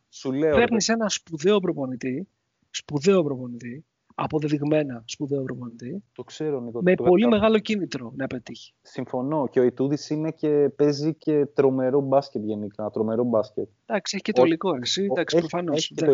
Έχει μια super team εκεί πέρα φτιάξει. Έχει και το υλικό, δεν το συζητάμε, αλλά ο τρόπος που σκέφτεται, που στελεχώνει, που όλα αυτά είναι, είναι τρομερός. Είναι, είναι το μπάσκετ είναι σε κάπου Τέλος πάντων, εσύ, εσύ δηλαδή θεωρείς ας πούμε ότι η, η επόμενη μέρα ε, είναι μια μέρα προοπτικής ε, με τον ε, coach B; Με τα δεδομένα της στιγμής, λέω έτσι. Είναι διαφορετικό να πούμε ότι θα έχουμε ένα budget 20 εκατομμύρια με τον coach B. Απλά θέλω να το ξεκαθαρίσω αυτό. Έτσι. Λέω ναι. με τα δεδομένα της στιγμής. Ναι. Πιστεύεις, ας πούμε, ότι έχουμε τη δυνατότητα να είμαστε ανταγωνιστικοί με αυτό το περιβάλλον. Με... Ναι, την έχουμε. Μάλιστα. Την έχουμε τη δυνατότητα, αρκεί, να, αρκεί όπως είπα, ε, ο coach να αντιληφθεί ποια ήταν τα λάθη φέτος, το οποίο ήταν εξόφθαλμα, οπότε δεν πιστεύω ότι δεν θα αλλάξει πράγματα. Προφανώς και θα αλλάξει πράγματα. Και, θα, στελέχ... θα σε φύγει άνθρωπος. Μετά από μια τέτοια χρονιά, προφανώς και θα προσπαθήσει να λέω. Λοιπόν, το θεωρούμε δεδομένο αυτό. Ήταν εξόφθαλμα τα λάθη. Δηλαδή, τι τι από πού να το πιάσουμε και πού να το τέτοιο. Ε, οπότε σίγουρα θα αλλάξουν πράγματα. Και Απλά με αυτούς τους συμβιβασμού που περιγράψαν τα παιδιά, δηλαδή ε, να μείνουν όλοι και one last dance και να πάρουμε το πρωτάθλημα της Α1. Αν ο coach Νίκο είναι OK με όλα τα παιδιά στην ομάδα, ε, δεν βλέπω το λόγο να μην ε, υπάρχει αυτό το support από πίσω, ξέρω εγώ. Αυτό που λέει ο Νάβα το ακούω για την Α1, δυστυχώς το ακούω, ε, γιατί λέω το δυστυχώς διότι οι συνθήκες αυτή τη στιγμή στην Α1 είναι και όλα αυτά που βλέπουμε να λαμβάνουν χώρα ε, μου φαίνονται δεν ξέρω, δεν μπορώ να τα χαρακτηρίσω. Πραγματικά δεν μπορώ να τα χαρακτηρίσω. Μου φαίνονται απίστευτα πράγματα. Απίστευτα πράγματα κυριολεκτικά. Ε, αλλά έχει νόημα αυτό που λέει ο Νάβα. Το θέμα είναι ότι αυτό που είπα και πριν και αυτό που λέγαμε Νίκο, ότι ο προπονητής είναι το α και το ω στην ομάδα. Πρέπει να είναι αυτός. Πρέπει να είναι αυτός. Βλέπουμε τα project τα οποία προχωρήσανε. Η Βαλενθία, η Zenit, η Bayer, οι προπονητές είναι τίποτα. Το απόλυτο, το α και το ω. Παίρνουν τα παιδιά που θέλουν να πάρουν, τρέχουν τις ομάδες τους και είναι κομπλέ, ξέρω εγώ. Σε εμάς τα πράγματα είναι λίγο διαφορετικά, ξέρω εγώ. Ε, αλλά είναι, είναι εκ των νου αυτό το πράγμα. Δεν γίνεται ο προπονητής να μην, είναι, να μην δουλεύει με ηρεμία. σε, αυτή την περί... σε αυτή την περίπτωση, αγαπητέ, ναι. ε, δεν, δεν νομίζω ότι υπάρχει άλλη λύση εκτός από το να πας αυτό το καλοκαίρι και να του κάνεις ένα ακόμα τριετές συμβόλαιο. Γιατί αν πάμε με τη λογική την οποία περιγράφεται, λέω ναι. εγώ, και ας, ας, ας υποθέσουμε ότι υπάρχει αυτός ο δρόμος επιστροφής στην Α1 και πρέπει να δούμε πώς ακριβώς θα γίνει αυτό. Για μένα η ομάδα θα μπει κρίνη.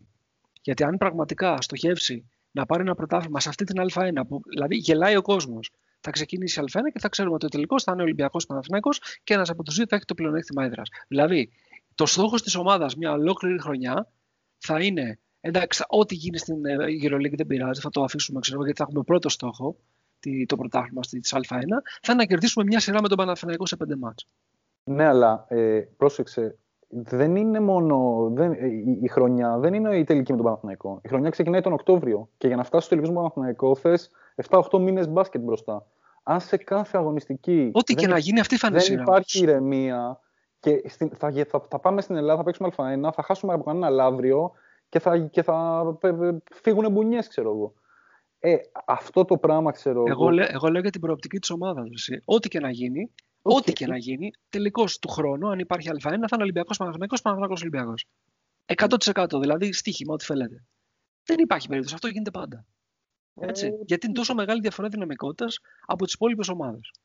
Άρα λοιπόν λέμε ότι υποθηκεύουμε το μέλλον της ομάδας και το project να δημιουργηθεί κάτι σημαντικό στο μέλλον, στο βωμό του να πάρουμε ένα τίτλο, να, να τελειώσει ευχαριστημένος ο, ο μεγάλος μας ιστορικός αρχηγός, να τονωθεί ο εγωισμός του, του προπονητή μας που την προηγούμενη φορά δεν κατόρθωσε να πάρει τον τίτλο στην Ελλάδα και αυτό θα μας οδηγήσει σε μια καλύτερη μέρα. Αυτό περιγράφεται. Δηλαδή αυτό θέλω να πω, έτσι το καταλαβαίνω.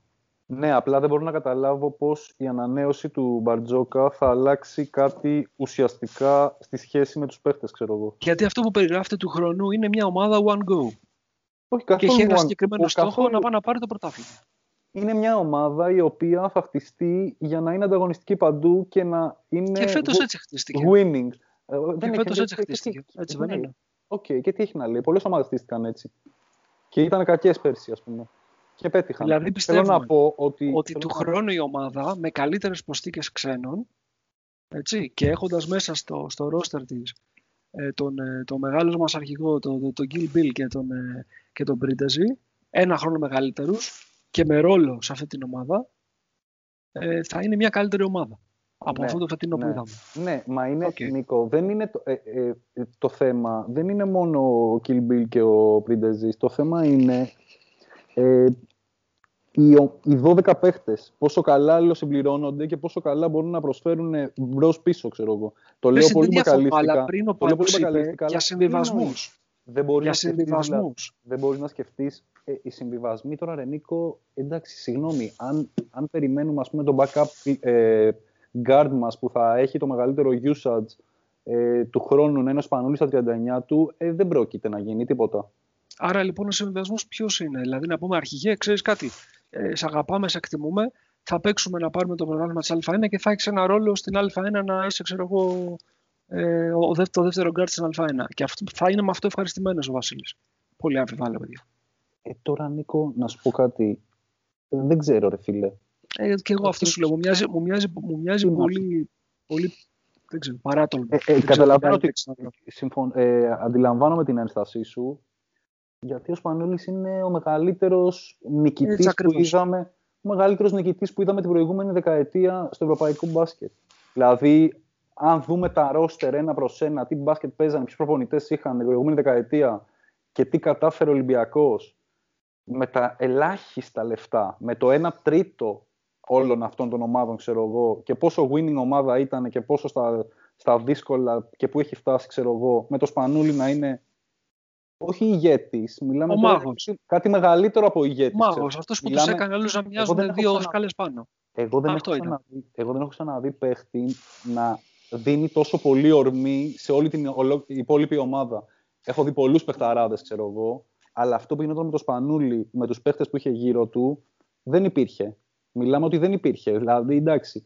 Οπότε ο Σπανούλης αντιλαμβάνομαι την αισθασή σου όταν λες αυτό το πράγμα. Τώρα τι να σου πω. Πραγματικά τι να σου πω. Ε, αν δεν το. Είναι από τη μία ότι είναι τόσο μεγάλος, μεγάλη προσωπικότητα και τόσο μεγάλο μέγεθος. Απ' την άλλη είναι ότι φαντάζομαι ότι δεν είναι ότι δεν καταλαβαίνει ότι θα εκλείσει τα 39 και θα βαδίσει στα 40 του χρόνου, ας πούμε. Ενώ φαντάζομαι ότι δεν είναι και τραγικό να κάνει ένα βήμα πίσω. Εγώ αυτό θέλω. Γιατί είναι σαν να μου λες ότι με το Σπανούλι και με τον Μπρίντεζι δεν μπορείς να σκεφτείς ρόστερ λειτουργικά που να σε βάλουν οχτάδα και να σου δώσουν την Α1. Λέω ότι με το Σπανούλι και με, το, με τον Μπρίντεζι μπορείς να χτίσεις ε, ρόστερ λειτουργικά και μπορείς φυσικά να πάρεις την Α1 Ωραία, αυτό λέω. Συζητάμε, συζητάμε για μία σειρά μόνο με τον Παναθηναϊκό. Αλλά αυτό για μένα είναι κάτι που τουλάχιστον για τη δικιά μου προσωπική άποψη μικραίνει την ομάδα. Αυτό. Γιατί να τη μικρύνει την ομάδα; Άμα κάνει ένα βήμα πίσω ο Σπανούλης και ο Πρίντεζης ας πούμε και Δηλαδή, τι σημαίνει αυτό, ότι θα είναι πέμπτο, πέμπτο γκάρντ, ότι θα είναι Βασίλης; Θα είναι πίσω από τον Λαρεντζάκη. Εσύ δεν ξέρω. Ε, δεν γίνεται, ρε φίλε, αυτό, αυτό λέμε. Δεν πρόκειται να γίνει. Και δεν πρέπει να γίνει κιόλας. Έτσι. Ε, θα είναι ο Λαρεντζάκης. Τον χάσαμε τον Μπένι. Άρε Μπένι, τι σου λέω, τι σου λέω, σε έχω, σε έχω, σε έχω βγάλει έξω από τα ρούχα σου. Μ' ακούς τώρα; Τώρα σε ακούνε. Εντάξει, τότε θα είναι ο Λαρεντζάκης πίσω από το Σπανούλη. Οκ. Okay. Εγώ θεωρώ ότι ο Λαρεντζάκης έκανε χρονιά που αξίζει να ανεβούν τα λεπτά του αρκετά του χρόνου. Αλλά, οκ, okay, μπορεί να μην γίνει, ξέρω εγώ αυτό. Το παιδί στη δωδεκάδα να είναι και ευχαριστημένο θα είναι και πάλι, φαντάζομαι. Αλλά για μένα πρέπει να ανέβουν τα λεπτά του. Δηλαδή, πόσα λεπτά είχε φέτος; Κάτσε να το δω κάπου εδώ πέρα. Το... Αλλά τέλος πάντων, το πρόβλημά μας δεν νομίζω ότι θα είναι που θα κάνουμε το χρόνο του Λάρη. 12-13. Ε, είχε 12 λεπτά, ναι. Ποιος κάνει φασαρία από πίσω; Θέλω το, να τον βρω αυτή τη φορά. Γιατί κάθε φορά τα ίδια έχουμε και λέω πάνω δεν ήμουν εγώ. Ποιος κάνει φασαρία; Ο Νάβα είναι, ρε. Νάβα, ε. Τέλος πάντων, εντάξει. Ε, σου λέω, Νίκο, αν ένα βήμα πίσω μπορεί να το κάνει. Δηλαδή να μην έχει το φετινό usage, ρε παιδί μου. Κατάλαβες, σου λέω. Φέτος ο Σπανούλης είχε 17 λεπτά μέσω όρο. Ναι, ε. το usage πες μου. Αυτά σας, τα έβαλα, σας τα έβαλα κιόλας για να τα δείτε, να μην λέτε ότι ε, τα ναι, αυτό σου λέω. Είχε μεγάλο usage. Και 17 λεπτά με αυτό το usage μπορεί να πέσει αυτό του χρόνου. Δηλαδή μπορεί να το καταλάβει και ο ίδιος φαντάζομαι. Ε, και βλέπουμε τώρα και ακούγονται ονόματα Walk Up Lloyd, ξέρω εγώ, Walk Up Dorsey. Το usage, το usage για να μην μείνει έτσι αναπάντητο αυτό φέτος του, του Bill ήταν 25%. 25%. Δηλαδή ένα στα τέσσερα plays ναι. της ομάδας κατά τη διάρκεια που ο Σπανούλης βρισκόταν μέσα στο γήπεδο, το διαχειριζόταν αυτός. Ναι. Είναι μεγάλο το 25% έτσι. Έτσι, ναι. ενώ την ίδια στιγμή τους Σλούκα, ας πούμε, ήταν 22,5. Ναι, ναι, ναι, ναι, ναι. Με το δεύτερο μεγαλύτερο. Ναι, τέλος πάντων, ε, σου λέω ότι μπορεί να γίνει αυτό, μπορεί να... Λίγο ρε παιδί μου, πώς να σου το πω, αυτό το πράγμα, να πέσει λίγο αυτό το πράγμα. Και ούτως ή άλλως, από ό,τι φαίνεται, όπως είπατε πριν, πάμε για δύο guard τα οποία θα παίζουν 20 πλάσ λεπτά, ξέρω εγώ. Φαντάζομαι. Αν δεν γίνει αυτό τώρα, είναι λάθος. Άσχετα με το πώ θα παίζει ο Σπανούλης και πώς θα παίζει ο Λαρετζάκης και πόσο. Αν θα είναι ο ένας χειριστής ή τριάρι, δεν ξέρω. Είναι λάθος. Λοιπόν, βάλει... για να καταλάβω τι λες. Ναι, ναι. Η, η δικιά σου θέση είναι ότι ο συμβιβασμός μπορεί να λειτουργήσει. Ναι. Ο στόχος Α1 πρωτάθλημα ε, είναι θελκτικός. Ο coach B είναι ο κατάλληλος για να οδηγήσει την ομάδα σε, αυτό τον, ε, σε αυτή την επόμενη ας πούμε, ημέρα με αυτό το στόχο. Αυτό λέμε. Ναι, ναι, ναι, ναι, ναι, ναι. ναι. Αυτό λέμε. Αυτό λέμε, ναι. Οκ. Okay. Λοιπόν, για κάτσε ακούσουμε και τι λέει και ο Φίλιππος. Ναι, βέβαια. Φίλιππε, ξέρω ότι εσύ έχεις πολύ μεγάλη αγάπη στο, στο Coach B. Ίσως μεγαλύτερη και από κάποιους άλλους από εμάς. Ε, και δεν ξέρω κατά πόσο θα ήθελες να, να, να, να, να σκεφτείς καν ας πούμε, το ενδεχόμενο να μην είναι εδώ του χρόνου. Ε, αλλά για πες μου, συζητήσαμε διάφορα πράγματα. Έχω ρίξει εγώ και τη βομβίτσα μου εδώ πέρα για, μια, ε, για ένα καλοκαίρι σημαδιακό από άποψη ευκαιριών. Ε, Πόσο Ναι.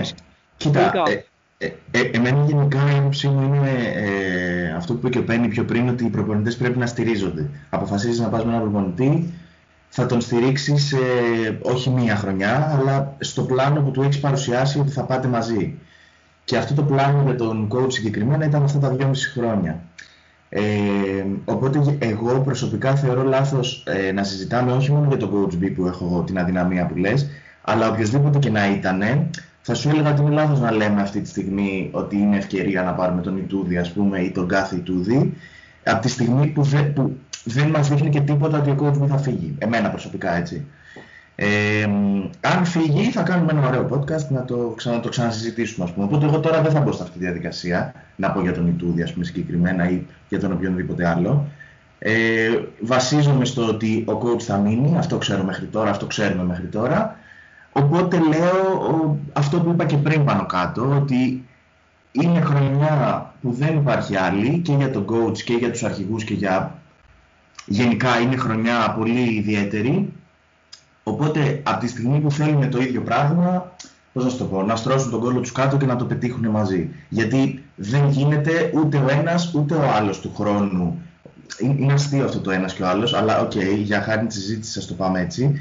Ε, δεν μπορεί να βασίζεται, να κρυβόμαστε μάλλον πίσω από αυτό το πρόβλημα όλη τη σεζόν. Δεν υπάρχει άλλη σεζόν. Δηλαδή, αν φέτος ε, κάνανε υπομονή, ας πούμε, έκανε, ας πούμε ένα παράδειγμα ότι ο coach έκανε υπομονή για να φύγει ο Μπίλ το καλοκαίρι, ε, αυτό δεν θα υπάρχει του χρόνου άμα ξεκινήσουν μαζί. Οπότε αυτή είναι η απάντησή μου σε αυτό που ρώτησες πριν, τι θα αλλάξει φέτος. Φέτος δεν υπάρχει δικαιολογία και φέτος δεν θα, κρυφτεί, δεν θα πρέπει μάλλον να κρυφτεί κανείς πίσω από αυτό το πρόβλημα δεν υπάρχει περιθώριο αποτυχίας ούτε για τον coach, ούτε για τον ε, Billy και τους αρχηγούς που θέλουν να κλείσουν ε, κάπως. Ε, αυτό που είπα σχετικά με τον Α1 ε, δίνει κάτι, δίνει ας πούμε μια ελπίδα για το τέλος της σεζόν ότι ακόμα και αν τα πράγματα στραβώσουν στην Ευρωλίγκα θα έχεις να παίξεις αυτούς τους τελικούς, θα έχεις να παίξεις πέντε μάτς και να, και να ουσιαστικά να σώσεις εισαγωγικά τη σεζόν.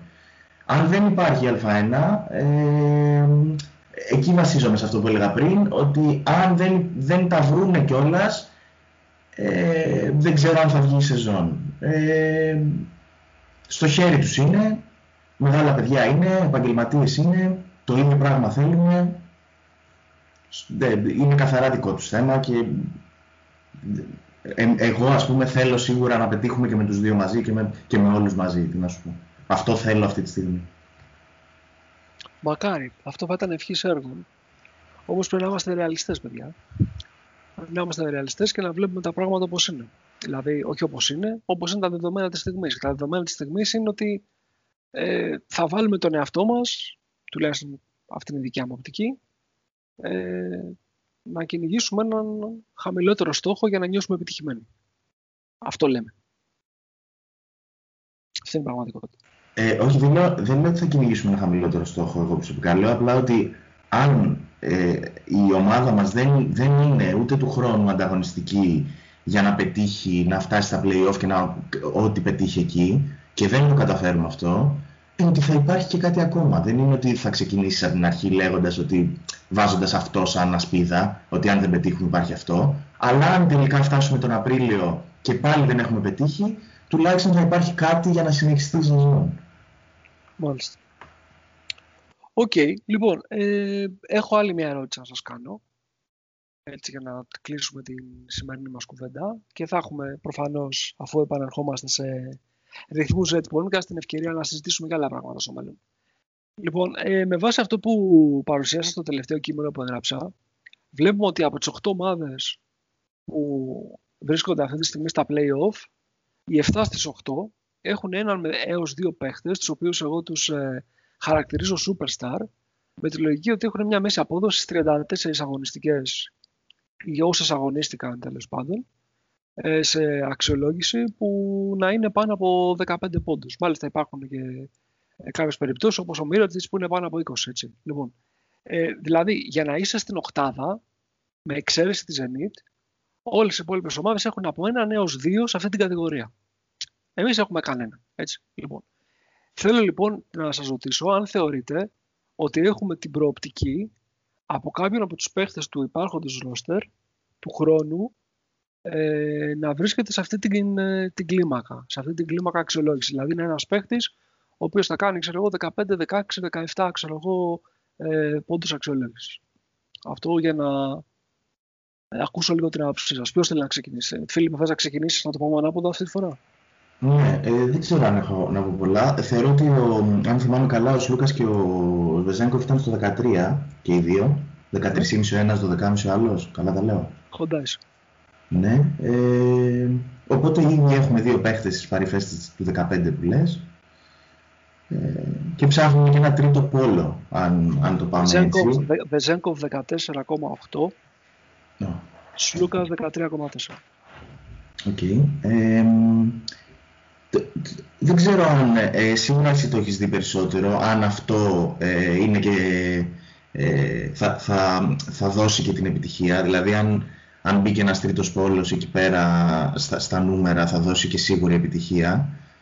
Ε, το, το θέμα είναι νομίζω να, να δουλευτούμε σαν ομάδα και όχι να, να κοιτάμε σαν μονάδες τι μπορούμε να κάνουμε έτσι. Εντάξει, μπορεί να ακούγεται λίγο γραφικό, αλλά αυτή είναι η ουσία, έτσι πρέπει να ξεκινήσουμε και δηλαδή σε μια, σε μια επιφανή ερώτηση του τι παίχτες θα ήθελες, ε, δεν θα, ε, νομίζω ότι δεν θα, δεν θα έπρεπε να είναι αυτή η ερώτηση. Θα έπρεπε η ερώτηση να είναι τι μπάσκετ θέλουμε να παίξουμε, τι θέλουμε να κάνουμε για να ξεκινήσουμε να φτιάχνουμε, τι θέλει να κάνει ο coach έτσι, για να ξεκινήσουμε να φτιάχνουμε και το όποιο roster.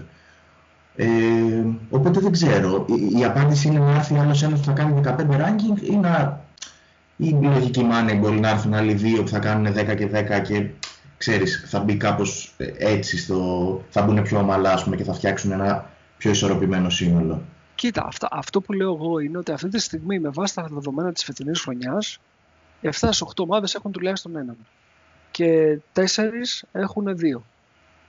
Άρα λοιπόν, ε, εκτιμώ ότι αν δεν έχεις τουλάχιστον έναν σε αυτή την κατηγορία, τουλάχιστον έναν, ε, είναι αρκετά δύσκολο Ναι. να, να Ε, το επιτύχεις ομαδικά. Θεωρώ ότι αν είμαστε καλύτερη ομάδα γενικά, ε, ο- ο Σλούκας θα είναι ένας σίγουρα και ο Βεζέγκοφ έχει το, το momentum και, τη, και την ηλικία και όλα να, να συνεχίσει έτσι. Και να, αν το roster ε, καλυφθεί με παιδιά που θα έχουν ε, το ρόλο που θα θέλει ο coach και θα είναι πολύ συγκεκριμένο φέτος, ελπίζω δηλαδή, ε, νομίζω ότι θα φανεί αναβάθμιση συνολικά στην ομάδα και όχι α- δε- ατομικά όπως φέτος ας πούμε, βλέπαμε ας πούμε, το τελευταίο, στο δεύτερο γύρο ας πούμε, το Βεζέγκοφ να ξεχωρίζει σαν τη μύγα μες στο γάλα. Γιατί φαντάζομαι ας πούμε, και ο Ερυθρός έχει έναν, έχει το Lloyd ας πούμε, ο οποίος είναι πάνω από το 15 αλλά β- δεν είναι αυτό το ζητούμενο, δεν είναι να, να έχεις έναν Lloyd και όλοι οι υπόλοιποι να είναι στη μετριότητα. Ναι, αλλά το θέμα είναι ότι αν δεν έχεις έναν Lloyd, παράδειγμα ένα Lloyd, παίχτη άνω του 15, από ό,τι φαίνεται μοιάζεις σχεδόν Έχουμε, έχουμε, έχουμε το Σλούκα. οκ. Αυτό Οκ, λέω. δεκτόν. Λοιπόν, για πάμε παρακάτω. Πένυ. Ακούγομαι τώρα; Ακούγεται, ναι. Ε, η ερώτηση είναι αν χρειάζομαι, χρειαζόμαστε έναν παίχτη ε, που να φέρνει 15 μονάδες. Έτσι. Όχι, η ουσία ερώτηση της είναι ερω- αν από το υπάρχον ρόστερ το φετινό, αυτή τη στιγμή, αυτούς που έχουμε αυτή τη στιγμή, πριν Α. κάνουμε μεταγραφές, Ναι, ναι, ναι. ναι. θεωρούμε ότι κάποιος από αυτούς έχει τη δυναμική του 15+. plus. Αυτό είναι η ερώτηση. Ε, ναι, ο Σλούκας και ο Μπεζέγκοφ βασικά είναι οι, οι κλασικές απαντήσεις. Ε, τώρα, δεν ξέρω και... Ναι, όχι. Και ο Μάρτιν ίσως, αλλά δεν νομίζω να πήγαινε πολύ παραπάνω από αυτό που γράφει φέτος ήδη. Το οποίο ήταν 11, αν δεν κάνω λάθος, ναι. Μμμ, αυτοί οι δύο βασικά, ο Σλούκας και ο Μπεζέγκοφ. Οκ. Πάνω. Ναι, και εγώ θα το πω αλλιώς.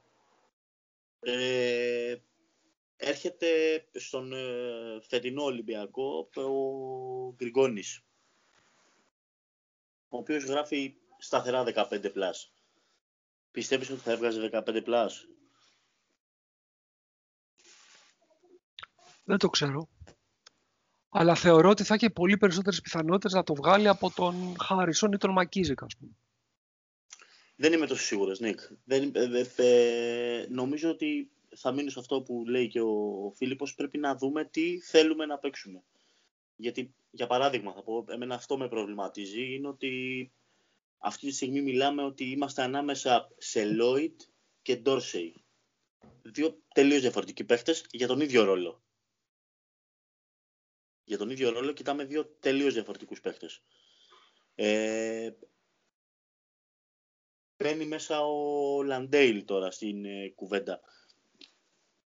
Μου μοιάζει περισσότερο το, η αναζήτηση αυτή ότι ας φέρουμε κάποιον που να δυνητικά να μπορεί να μας δώσει ένα υψηλό ranking, να μας γράφει νούμερα, παρά να φέρουμε το κομμάτι που χρειαζόμαστε για να παίξουμε κάτι συγκεκριμένο.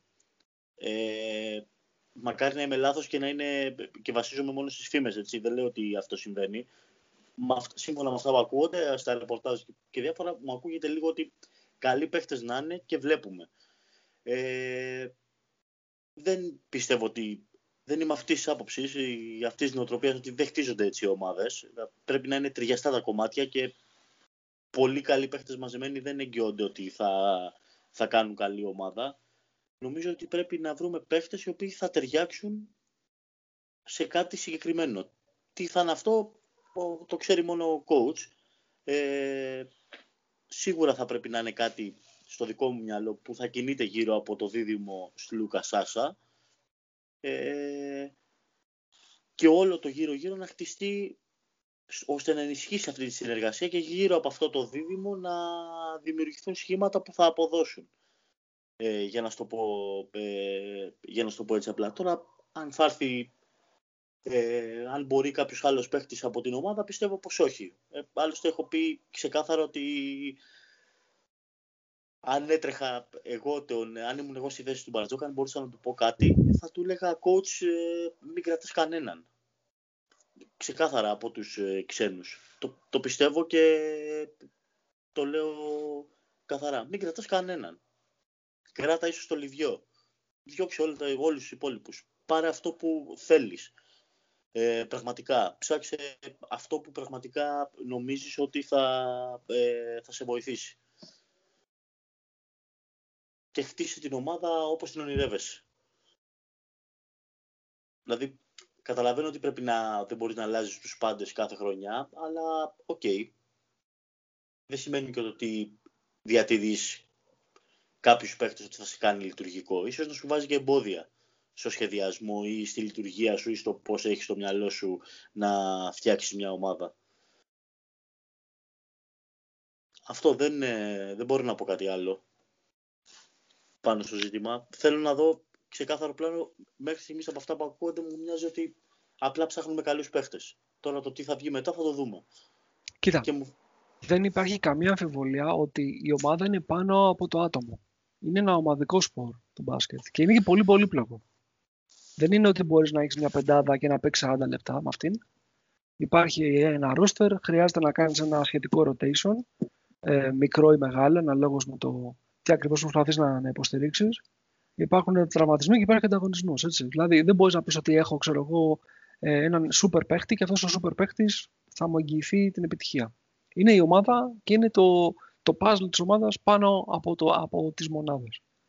Όμως βλέπουμε ότι έτσι όπως έχει εξελιχθεί αυτή τη στιγμή το, το ευρωπαϊκό μπάσκετ, στις καλές ομάδες υπάρχουν ένας με δύο superstar.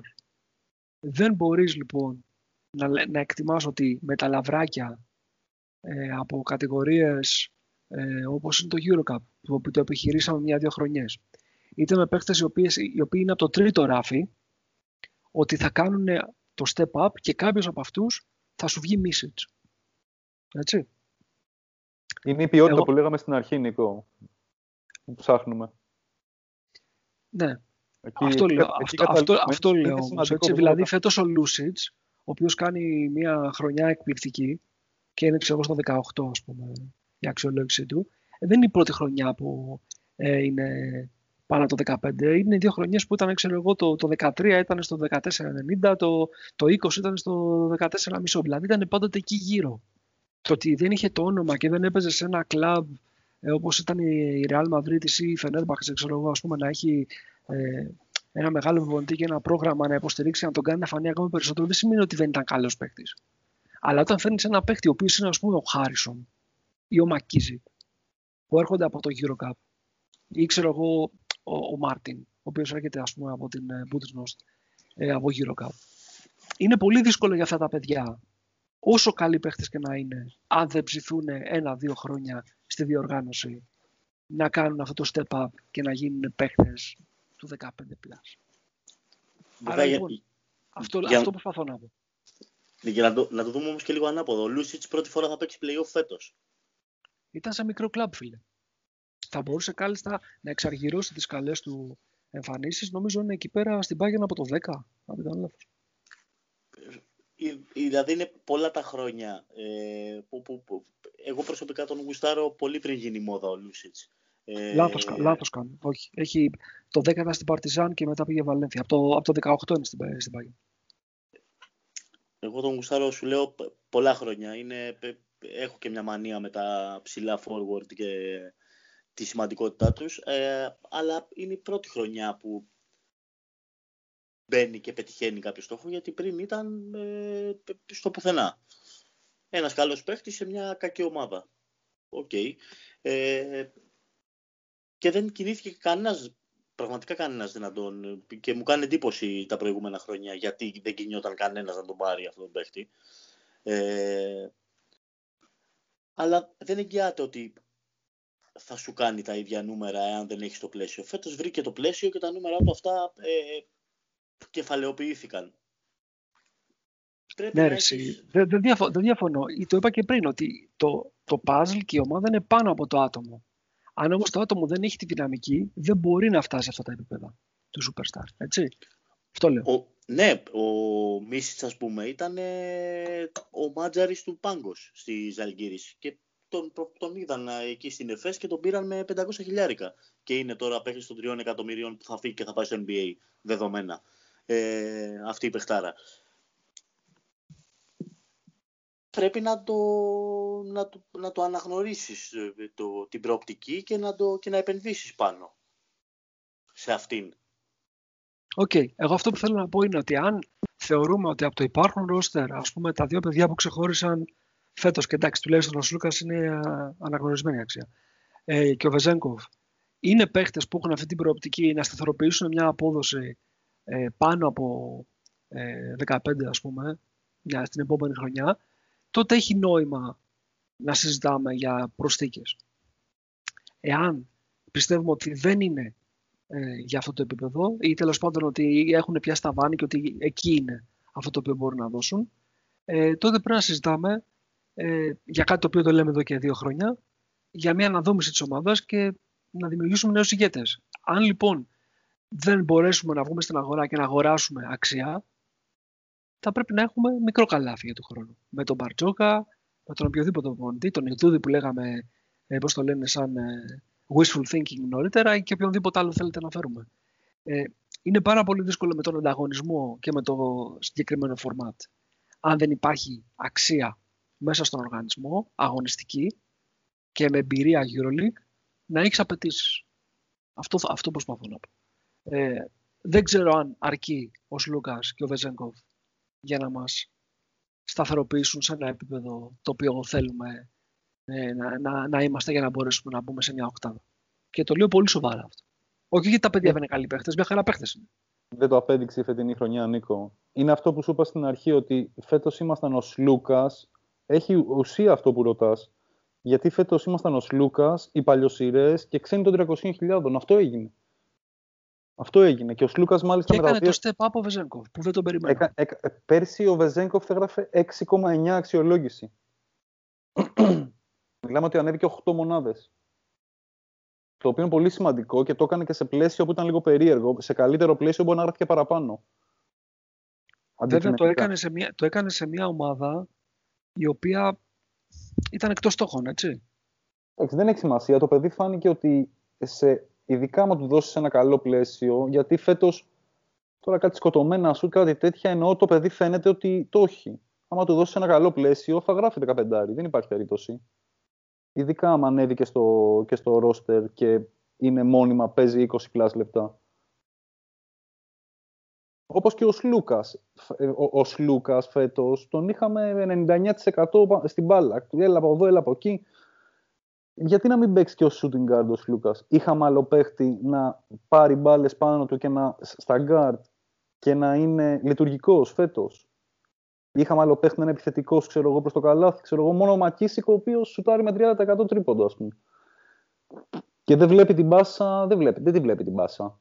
Θα τη δει μόνο στον ευνηδιασμό που θα έχει φύγει κανένας παίχτης δίπλα του. Μάλιστα. Ε, και, και ο Σλούκας είναι παίχτης. Προφανώς μπορεί να γράφει 15.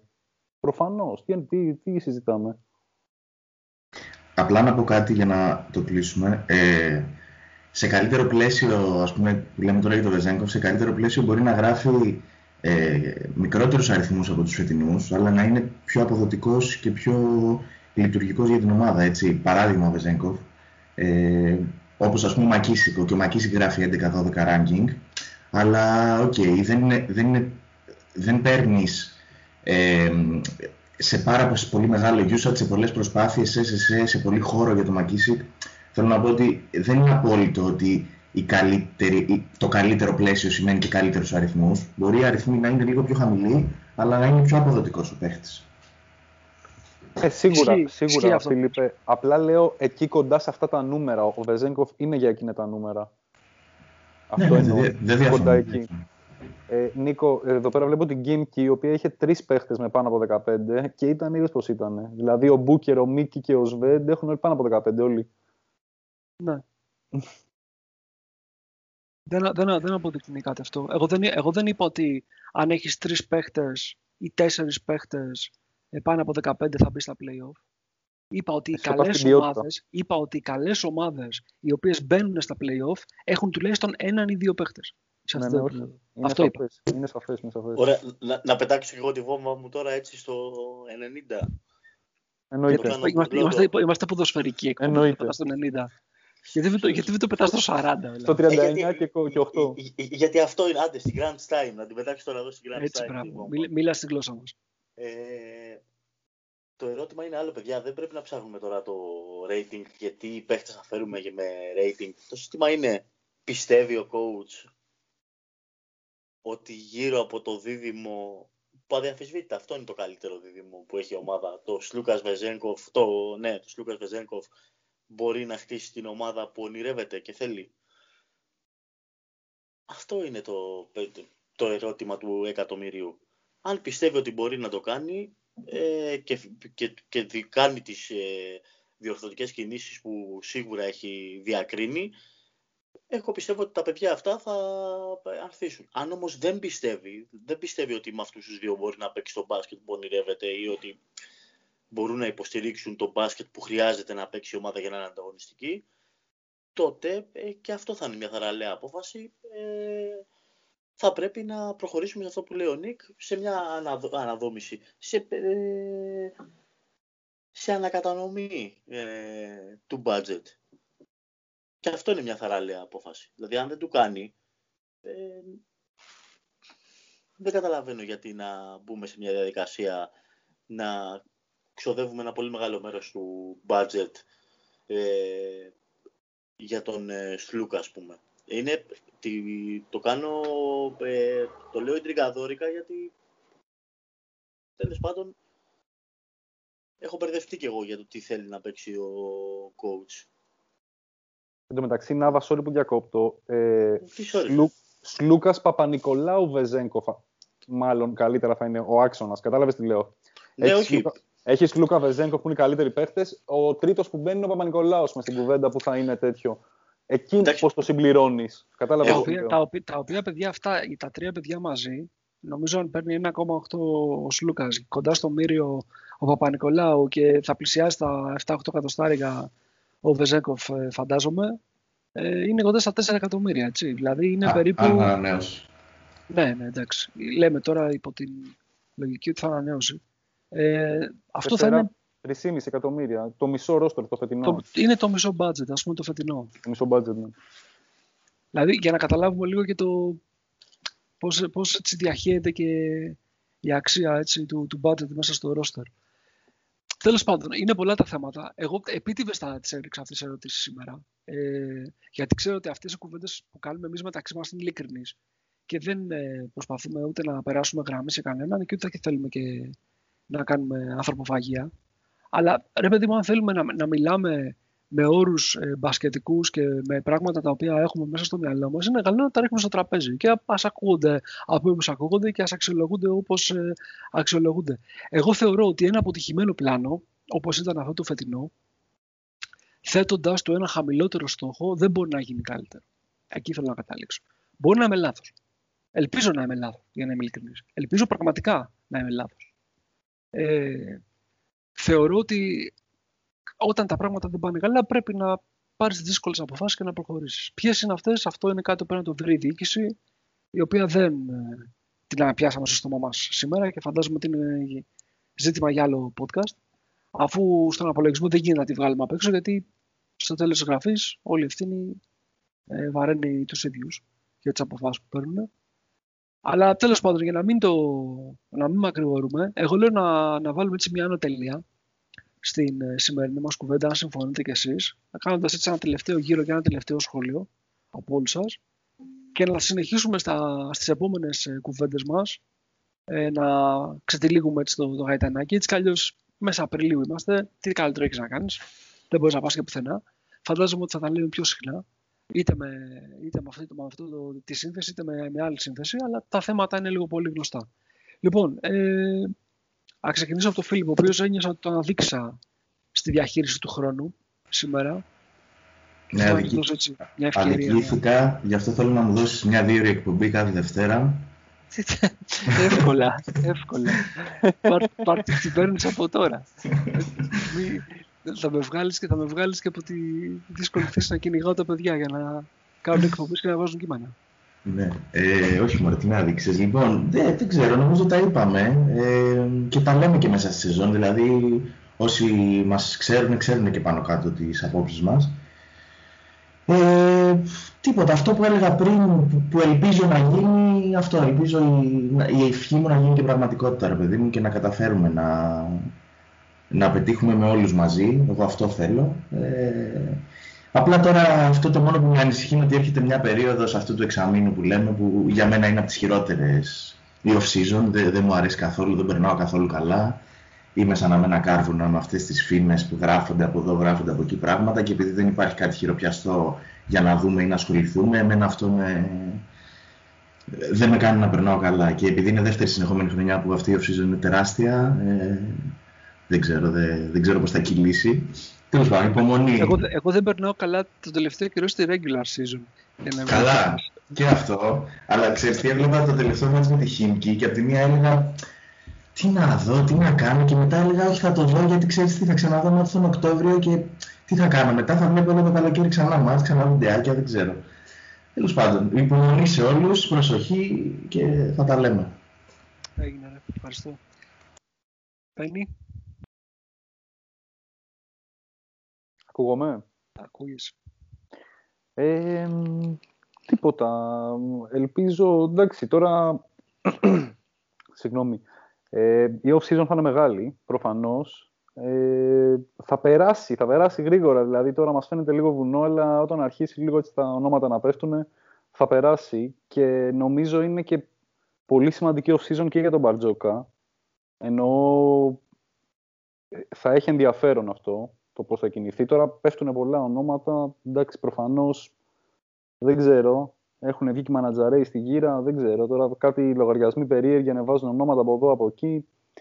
Τη δουλειά τους κάνουν όλοι. Δεν τα πολύ πιστεύω. Πιστεύω ούτε, ούτε τα μισά δεν πιστεύω. Βασικά, δεν, δεν, άμα δεν βγουν συγκεκριμένα άτομα να μιλήσουν. Α πούμε, το ότι έγραψε ο, τον Γκαζέτα ότι έχουμε κάνει επίσημη πρόταση στο Λαντέιλ, του δίνω μια παραπάνω βάση προφανώς. Όπως έγραφε τώρα, έβλεπα και το Eurohoops ότι οι Nets θέλουν τον, ε, τον Mike James. Τέλος πάντων, άσχετο. Ε, τίποτα. Ελπίζω να. Οι Nets ή οι Knicks; Και Με, και, μετά τους Knicks και οι Nets. Σφάζεται, σφάζεται η Νέα Υόρκη. Σφάζεται ναι, η Νέα Υόρκη ναι, στα ναι. πόδια του Mike είναι James. Bowler, είναι bowler ο Mike James, είναι από τα, βγαλμένος από, τα, από το Racker Park εκεί πέρα, όπως λέγονται αυτά στην ε, Νέα Υόρκη. Οπότε, εντάξει, τα μάμ. Ε, τίποτα. Εγώ ελπίζω πραγματικά όλο το, το, το απ' έξω από το γήπεδο, γιατί από εκεί πέρα χτίζονται οι ομάδες, φέτος να είναι, την επόμενη χρονιά να είναι καλύτερο. Δηλαδή να υπάρχει μια ηρεμία, να υπάρχει μια στήριξη σε όλο αυτό το πλάνο, ξέρω εγώ, γιατί δεν πιστεύω, εκτός και αν οι παίχτες δεν πιστεύουν ότι ο coach μπορεί να κάνει κάτι καλύτερο. Εκεί πέρα μπορεί να τεθεί και θέμα coach. Εκεί πέρα, Νίκο, μπορεί να τεθεί θέμα coach, ξέρω εγώ. Ε, αν υπάρξει δηλαδή σοβαρή δυσαρέσκεια από την ε, μεριά των παιχτών. Οκ. Αλλά επειδή θεωρώ όλοι το λέγανε, εκτός αν άλλαξε η γνώμη τους, δεν ξέρω, μεγάλα παιδιά είναι, δεν νομίζω να αλλάζει όσο η γνώμη τους, όλοι λέγανε ότι πιστεύουν πάρα πολύ στον coach και πάρα πολύ σε αυτό που χτίζεται. Οκ, δεν έκατσε μια χρονιά για τους Χ, Ψ λόγους, κακό μπάσκετ, κόλλησε και το μυαλό του coach, ε, πιστεύω όμως ότι τα πράγματα μπορούν να πάνε πολύ καλύτερα του χρόνου και να δούμε, να χαρούμε λίγο παραπάνω μπάσκετ. Κοίταξε, αν, αν γυρίσει ο κόσμος στα γήπεδα για να αποκτήσουμε τουλάχιστον την αισθητική ενός πραγματικού αγώνα μπάσκετ. Που έπαιξε κόσμο... σοβαρό ναι. ρόλο σε αυτό. Ναι, που, δηλαδή είναι και, είναι και αισθητική, αισθητική, η όλη αισθητική του, του θεάματος εκτός από το άθλημα. Ναι, ναι, ε, ίσως, ίσως να τα βλέπουμε και λίγο διαφορετικά κι εμείς, δεν ξέρω. Ναι. Να παίζει λίγο καλύτερα η ομάδα αυτό σε γενικές γραμμές. Μέχρι να... αυτό, αυτό είναι όπως τρώσεις θα κοιμηθείς. Δεν... Μην, μην ξεχνάμε ότι μέχρι... Ναι, μην ξεχνάμε ότι σε κάποια φάση ήμασταν 11-8, δεν είχαμε ένα ρεκόρ 11-8 σε κάποια φάση.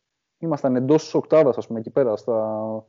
Δεν ξέρω έτσι, γιατί από τις συνεχόμενες καταπακές που φάγαμε μετά, ε, άρχισα να ξεχνάω και νούμερα, άρχισα να ξεχνάω τα πάντα. Μετά, μετά ξέφυγε το θέμα, αλλά θέλω να πω ότι δεν ήταν έκτρωμα μέχρι, μέχρι τα μισά της σεζόν που ήταν, ε, παίζαμε όλοι... διαφωνώ πολύ ρε φίλε. Ήταν μια πολύ κακή ομάδα.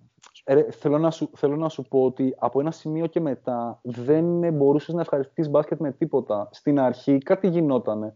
Με τη Zenit, με την Μπάρτσα, με τη Μακάμπη, με την Αρμάνη. Ενώ παίζαμε και λίγο να σου πω κάτι. Άμα δεις τα πρώτα μάτς τελείωσαν τέτοιο. Τελείως, ε, τα πρώτα έξι μάτς. Στα πρώτα έξι, στα πρώτα έξι μάτς, αλλά η σεζόν είναι 34. Δεν είναι μόνο τα πρώτα έξι μάτς ή τα πρώτα 15 ή τα πρώτα τέτοιο. Ήταν ότι περίπου για την μισή σεζόν παίζαμε, αν βάλεις να δεις αγώ, ε, αγώνες από, το, από τη Μακάμπη, την Αρμάνη, αυτά τα Μπαρτσελώνα και όλα αυτά, θα δες μόνο τη γλώσσα του σώματος. Πώς συμπεριφέρονται οι παίχτες, μόνο αυτό. Το πώς αυτό ξέρεις τι μου θυμίζει; Ο Σλούκας, κάτι, ο κάτι παιχνίδια στο τάβλι που λέγαμε παλιότερα ότι αυτά δεν τα παίζει ούτε ο Χάμις. Δεν τα ξέρω, ο Χάμις ναι. τώρα είναι έξω, αλλά το ίδιο πράγμα μου ζητάς τώρα. Δηλαδή, τέτοια, όχι, αυτά τα μάτια τα φετινά να κάτσω να τα ξαναδώ, δεν κάθομαι να τα ξαναδώ με τίποτα. Highlights, άμα δεις highlights, δεν το ίδιο. γλώσσα τους. Διαφωνώ. Αλλά δε τη γλώσσα τους. Εγώ έβαλα και είδα και, και παιχνίδια, αυτό το λέω. Δε τη γλώσσα του σώματος. Εσύ είσαι ήρωας. Τους Σλούκα και του Χάρισον, για παράδειγμα, μπορεί να ακούγεται υπερβολικό αυτό που λέω, σε σχέση με το πώς ήταν όταν είχαμε φάει τις 7 ήττες, ξέρω εγώ. Ακόμα και αν δεν παίζει στο τρομερό μπάσκετ, όπως λες, που συμφωνώ με αυτό που λες, και ότι η μία ή η άλλη εκτός οκτάδα θα μέναμε, εντάξει. Ε, είναι αλλιώς, πραγματικά. Από το πάμε, έχουμε ενέργεια, ξέρω εγώ, στο κατεβασμένο κεφάλι μετά από κάθε φάση. Κατεβασμένο κεφάλι. Ειδικά ως Λούκας, ας πούμε. Εντάξει αλλά φαντάζομαι ότι πιστεύουν στον coach και πιστεύουν ότι είναι διορθωτικές κινήσεις και με καλούς παίχτες να έρθουν. Εννοείται, ρε Νίκο. Τι συζητάμε δηλαδή; Γιατί συζητάμε τότε για Walkup και Dorsey ή Lloyd, ξέρω εγώ; Μπορούμε να. Ναι, δεν ξέρω, θα δούμε. Θα φανεί, έτσι. Όλα αυτά θα φανούν. Αυτή τη στιγμή είναι σε επίπεδο φημολογίας. Προφανώς, προφανώς. Και προφανώς οι ατζέντιδες τους κάνουν ό,τι καλύτερο μπορούν για τους πελάτες τους και πολύ καλά κάνουν. Και φυσικά θα εμπλέξουν τον Ολυμπιακό και τη Μακάμπη και οποιοδήποτε άλλο παραδοσιακό κλαμπ έχει πάει κατά διάολο φέτος και κυνηγάει ας πούμε, να ενισχυθεί. Είναι λογικό αυτό. Τι θα γίνει, θα το δούμε στην πράξη. Αν και πιστεύω ότι εντάξει, δεν μπορεί ο Ολυμπιακός να μείνει με σταυρωμένα τα χέρια, κάτι θα, κάτι θα κάνει. Απλά δεν ξέρω αν θα κάνει πολλές καλές κινήσει. Γι' αυτό έχω έτσι Πάντως το είδανε, νομίζω και οι, και οι τυφλοί είδαν, είδανε φέτος ότι χρειάζεται και μια ένεση ποιότητας. Νομίζω ότι και οι Αγγελόπουλοι το καταλαβαίνουν. Θα το δούμε αυτό αν είδαν. Θα το δούμε. Εντάξει. Λοιπόν, έγινε φίλε, ευχαριστώ πολύ. Έγινε. Θα τα ξαναπούμε και σε επόμενες εκπομπές. Δεν γλιτώνεις έτσι εύκολα φέτος. Λοιπόν, πάμε στο, στον κύριο Πάνο. Κύριε Πάνο μου, δεν κατορθώσαμε να βάλουμε φωτιά. Δεν μπόρεσαμε να βάλουμε φωτιά στο, στο podcast πετώντας ονόματα όπως του Ιτούδη και με ιντριγκαδόρικες ερωτήσεις για το να αλλάξουμε τον Σλούκα. Ε, Παρ' όλα αυτά, αν θέλουμε να είμαστε ειλικρινείς μεταξύ μας, αυτά είναι πράγματα που συζητιόνται έτσι, στους, στον ερυθρόλεπτο μπασκετό κόσμο. Έτσι. Λοιπόν, ε, όχι σαν φήμες προς Θεού, εμείς δεν είμαστε ούτε δημοσιογράφοι να διαχειριζόμαστε πληροφορία, αλλά σαν ιδέα. Στο πλαίσιο συζήτησης. Το πλαίσιο ναι, της ναι, συζήτησης, ακριβώς. Λοιπόν, ε, για να βάλουμε έτσι ένα τέλος στη σημερινή εκπομπή, προτιμώ να το κάνεις εσύ, εγώ ό,τι είχα να πω το έχω πει. Ε, τι λέμε έτσι για να κλείσουμε τη σημερινή εποχή με τη δικιά σου την οπτική για την επόμενη μέρα και τι περιμένουμε να δούμε από εδώ και έπειτα σε επόμενες μέρες, εβδομάδες, μήνες. Εγώ εύχομαι και ελπίζω ο coach να καθαρίσει το μυαλό του και να κάνει ξεκάθαρο πρώτα στον εαυτό του ε, τι ακριβώς θέλει. Νομίζω ότι είναι σε μια μεταβατική για τον ίδιο περίοδο. Ψάχνει κάτι να αλλάξει, κάτι να εμπλουτίσει, κάπως να αναπροσαρμόσει ε, τις ιδέες του για τον μπάσκετ, γιατί είναι ένας άνθρωπος ο οποίος είναι πολύ φιλοσοφημένος γενικά σαν άνθρωπος και πόσο μάλλον για, το, για κάτι που αγαπάει πάρα πολύ και ε, βιοπορίζεται γύρω από το άθλημα εύχομαι να έχει ξεκάθαρη άποψη στο κεφάλι του μέσα να ξεκαθαρίσει τι ακριβώς θέλει να κάνει ε, και πιστεύω ότι εάν το κάνει αυτό ε, και φυσικά με επιλογές, ε, εγώ δεν θα πω από το πρώτο ράφι, με επιλογές με, από το ράφι της Ευρωλίγκας, δηλαδή με παίχτες που κινούνται με, μέσα σε αυτό το επίπεδο, ε, τουλάχιστον στην πλειονότητα τους κάποιοι πρέπει να είναι από αυτό το επίπεδο οπωσδήποτε. Ε, νομίζω ότι θα βελτιωθούμε, θα είμαστε καλύτεροι του χρόνου. Το αν θα πετύχουμε ή θα αποτύχουμε είναι ε, σχετικό και θα εξαρτηθεί και από το ποιοι θα είναι οι στόχοι τελικά. Δεν το ξέρουμε τώρα. Δεν ξέρουμε καν σε ποιες διοργανώσεις πέρα από την Ευρωλίγα, αν θα είμαστε σε άλλη διοργάνωση και όλα τα σχετικά. Καταλαβαίνεις πώς το λέω. Ναι. Ε, εγώ θέλω να δω μόνο αυτό. Πέρσι προσπάθησα να αποκωδικοποιήσω και να κάνω μια προβολή στο μέλλον για το τι περίμενα να δω. Ε, κάποια πράγματα ε, ήταν σχεδόν αναμενόμενα και δεν πέτυχαν. Κάποια άλλα με πιάσαν και εμένα εξαπίνης. Δεν ε, ήταν πρωτόγνωρα. Ελπίζω ο coach να κατασταλάξει. Έχει συμβεί με πάρα πολλούς ε, προπονητές ε, σε όλα τα σπορ ε, στην πορεία της καριέρας τους να συνειδητοποιούν ότι κάτι άλλαξε και πρέπει να, ε, να κάνουν κάτι νέο. Ε, ελπίζω να, να ο coach τώρα ε, να ξεκουραστεί, να καθαρίσει το μυαλό του, να ηρεμήσει και να το δομήσει καλά μέσα του το πλάνο και να τον υποστηρίξει και η διοίκηση. Ε, εννοώ να τον υποστηρίξει δίνοντας του τα απαραίτητα μέσα για να ε, το παλέψει, ε, να του δώσει δηλαδή, τα χρήματα να αγοράσει κάποιους παίχτες. Δεν μιλάω τώρα για τρελές, στα πλαίσια του λογικού και στα πλαίσια των δυνατοτήτων ε, της ομάδας, ε, να χτυπήσει κάποιους καλύτερους παίχτες. Και από εκεί και πέρα νομίζω ότι έχοντας μια μαγιά ε, δουλεμένων και παιχτών έτοιμων για το επίπεδο αυτό, ακόμα και τα ρίσκα που θα κληθεί να πάρει, γιατί δεδομένα θα κληθεί να πάρει κάποια ρίσκα, δεν μπορεί να επενδύσει ο Ολυμπιακός αποκλειστικά σε φτασμένους παίχτες, ε, θα έχουν μεγαλύτερα ποσοστά ε, επιτυχίας από ό,τι φέτος. Μάλιστα. Αυτό. Έγινε εσύ. Λοιπόν, εντάξει, είπαμε, θα έχουμε την ευκαιρία να τα πούμε τις άλλες εκπομπές. Εννοείται, εννοείται. Λοιπόν, από ό,τι ξέρω και κάποιοι από εσάς ψιλογράφετε και κάποια πραγματάκια. Ε, έχουμε και από εβδομάδα κάποια κείμενα που θα αναφερθούμε στο, στο παρελθόν, ένδοξες και στιγμές που θέλουμε να ξεχάσουμε. Λοιπόν, αυτό ήταν το, το τρίτο επεισόδιο της ε, τρίτης σεζόν του Red Podcast. Ε, στο μικρόφωνο ήταν ο Νίκος με την εκλεκτή παρέα των ε, Πάνο, τον ε, Μελέτη και τον ε, Φίλιππο. Ε, μέχρι την επόμενη φορά που θα ξαναβρεθούμε σε μια τέτοια κουβέντα, ό, όσοι από εσάς έχετε τη διάθεση να κάνετε και να μας ακούτε, να προσέχετε τους εαυτούς σας, όσους αγαπάτε, να αγαπάτε τον Ολυμπιακό ή την ομάδα σας, να αγαπάτε το παιχνίδι και να είμαστε όλοι καλά, να έχουμε το χρόνο να αφιερώνουμε έτσι αυτό το χρόνο που αφιερώνουμε κάθε φορά για να συζητάμε αυτά τα ζητήματα. Σας ευχαριστούμε πολύ και καλή συνέχεια.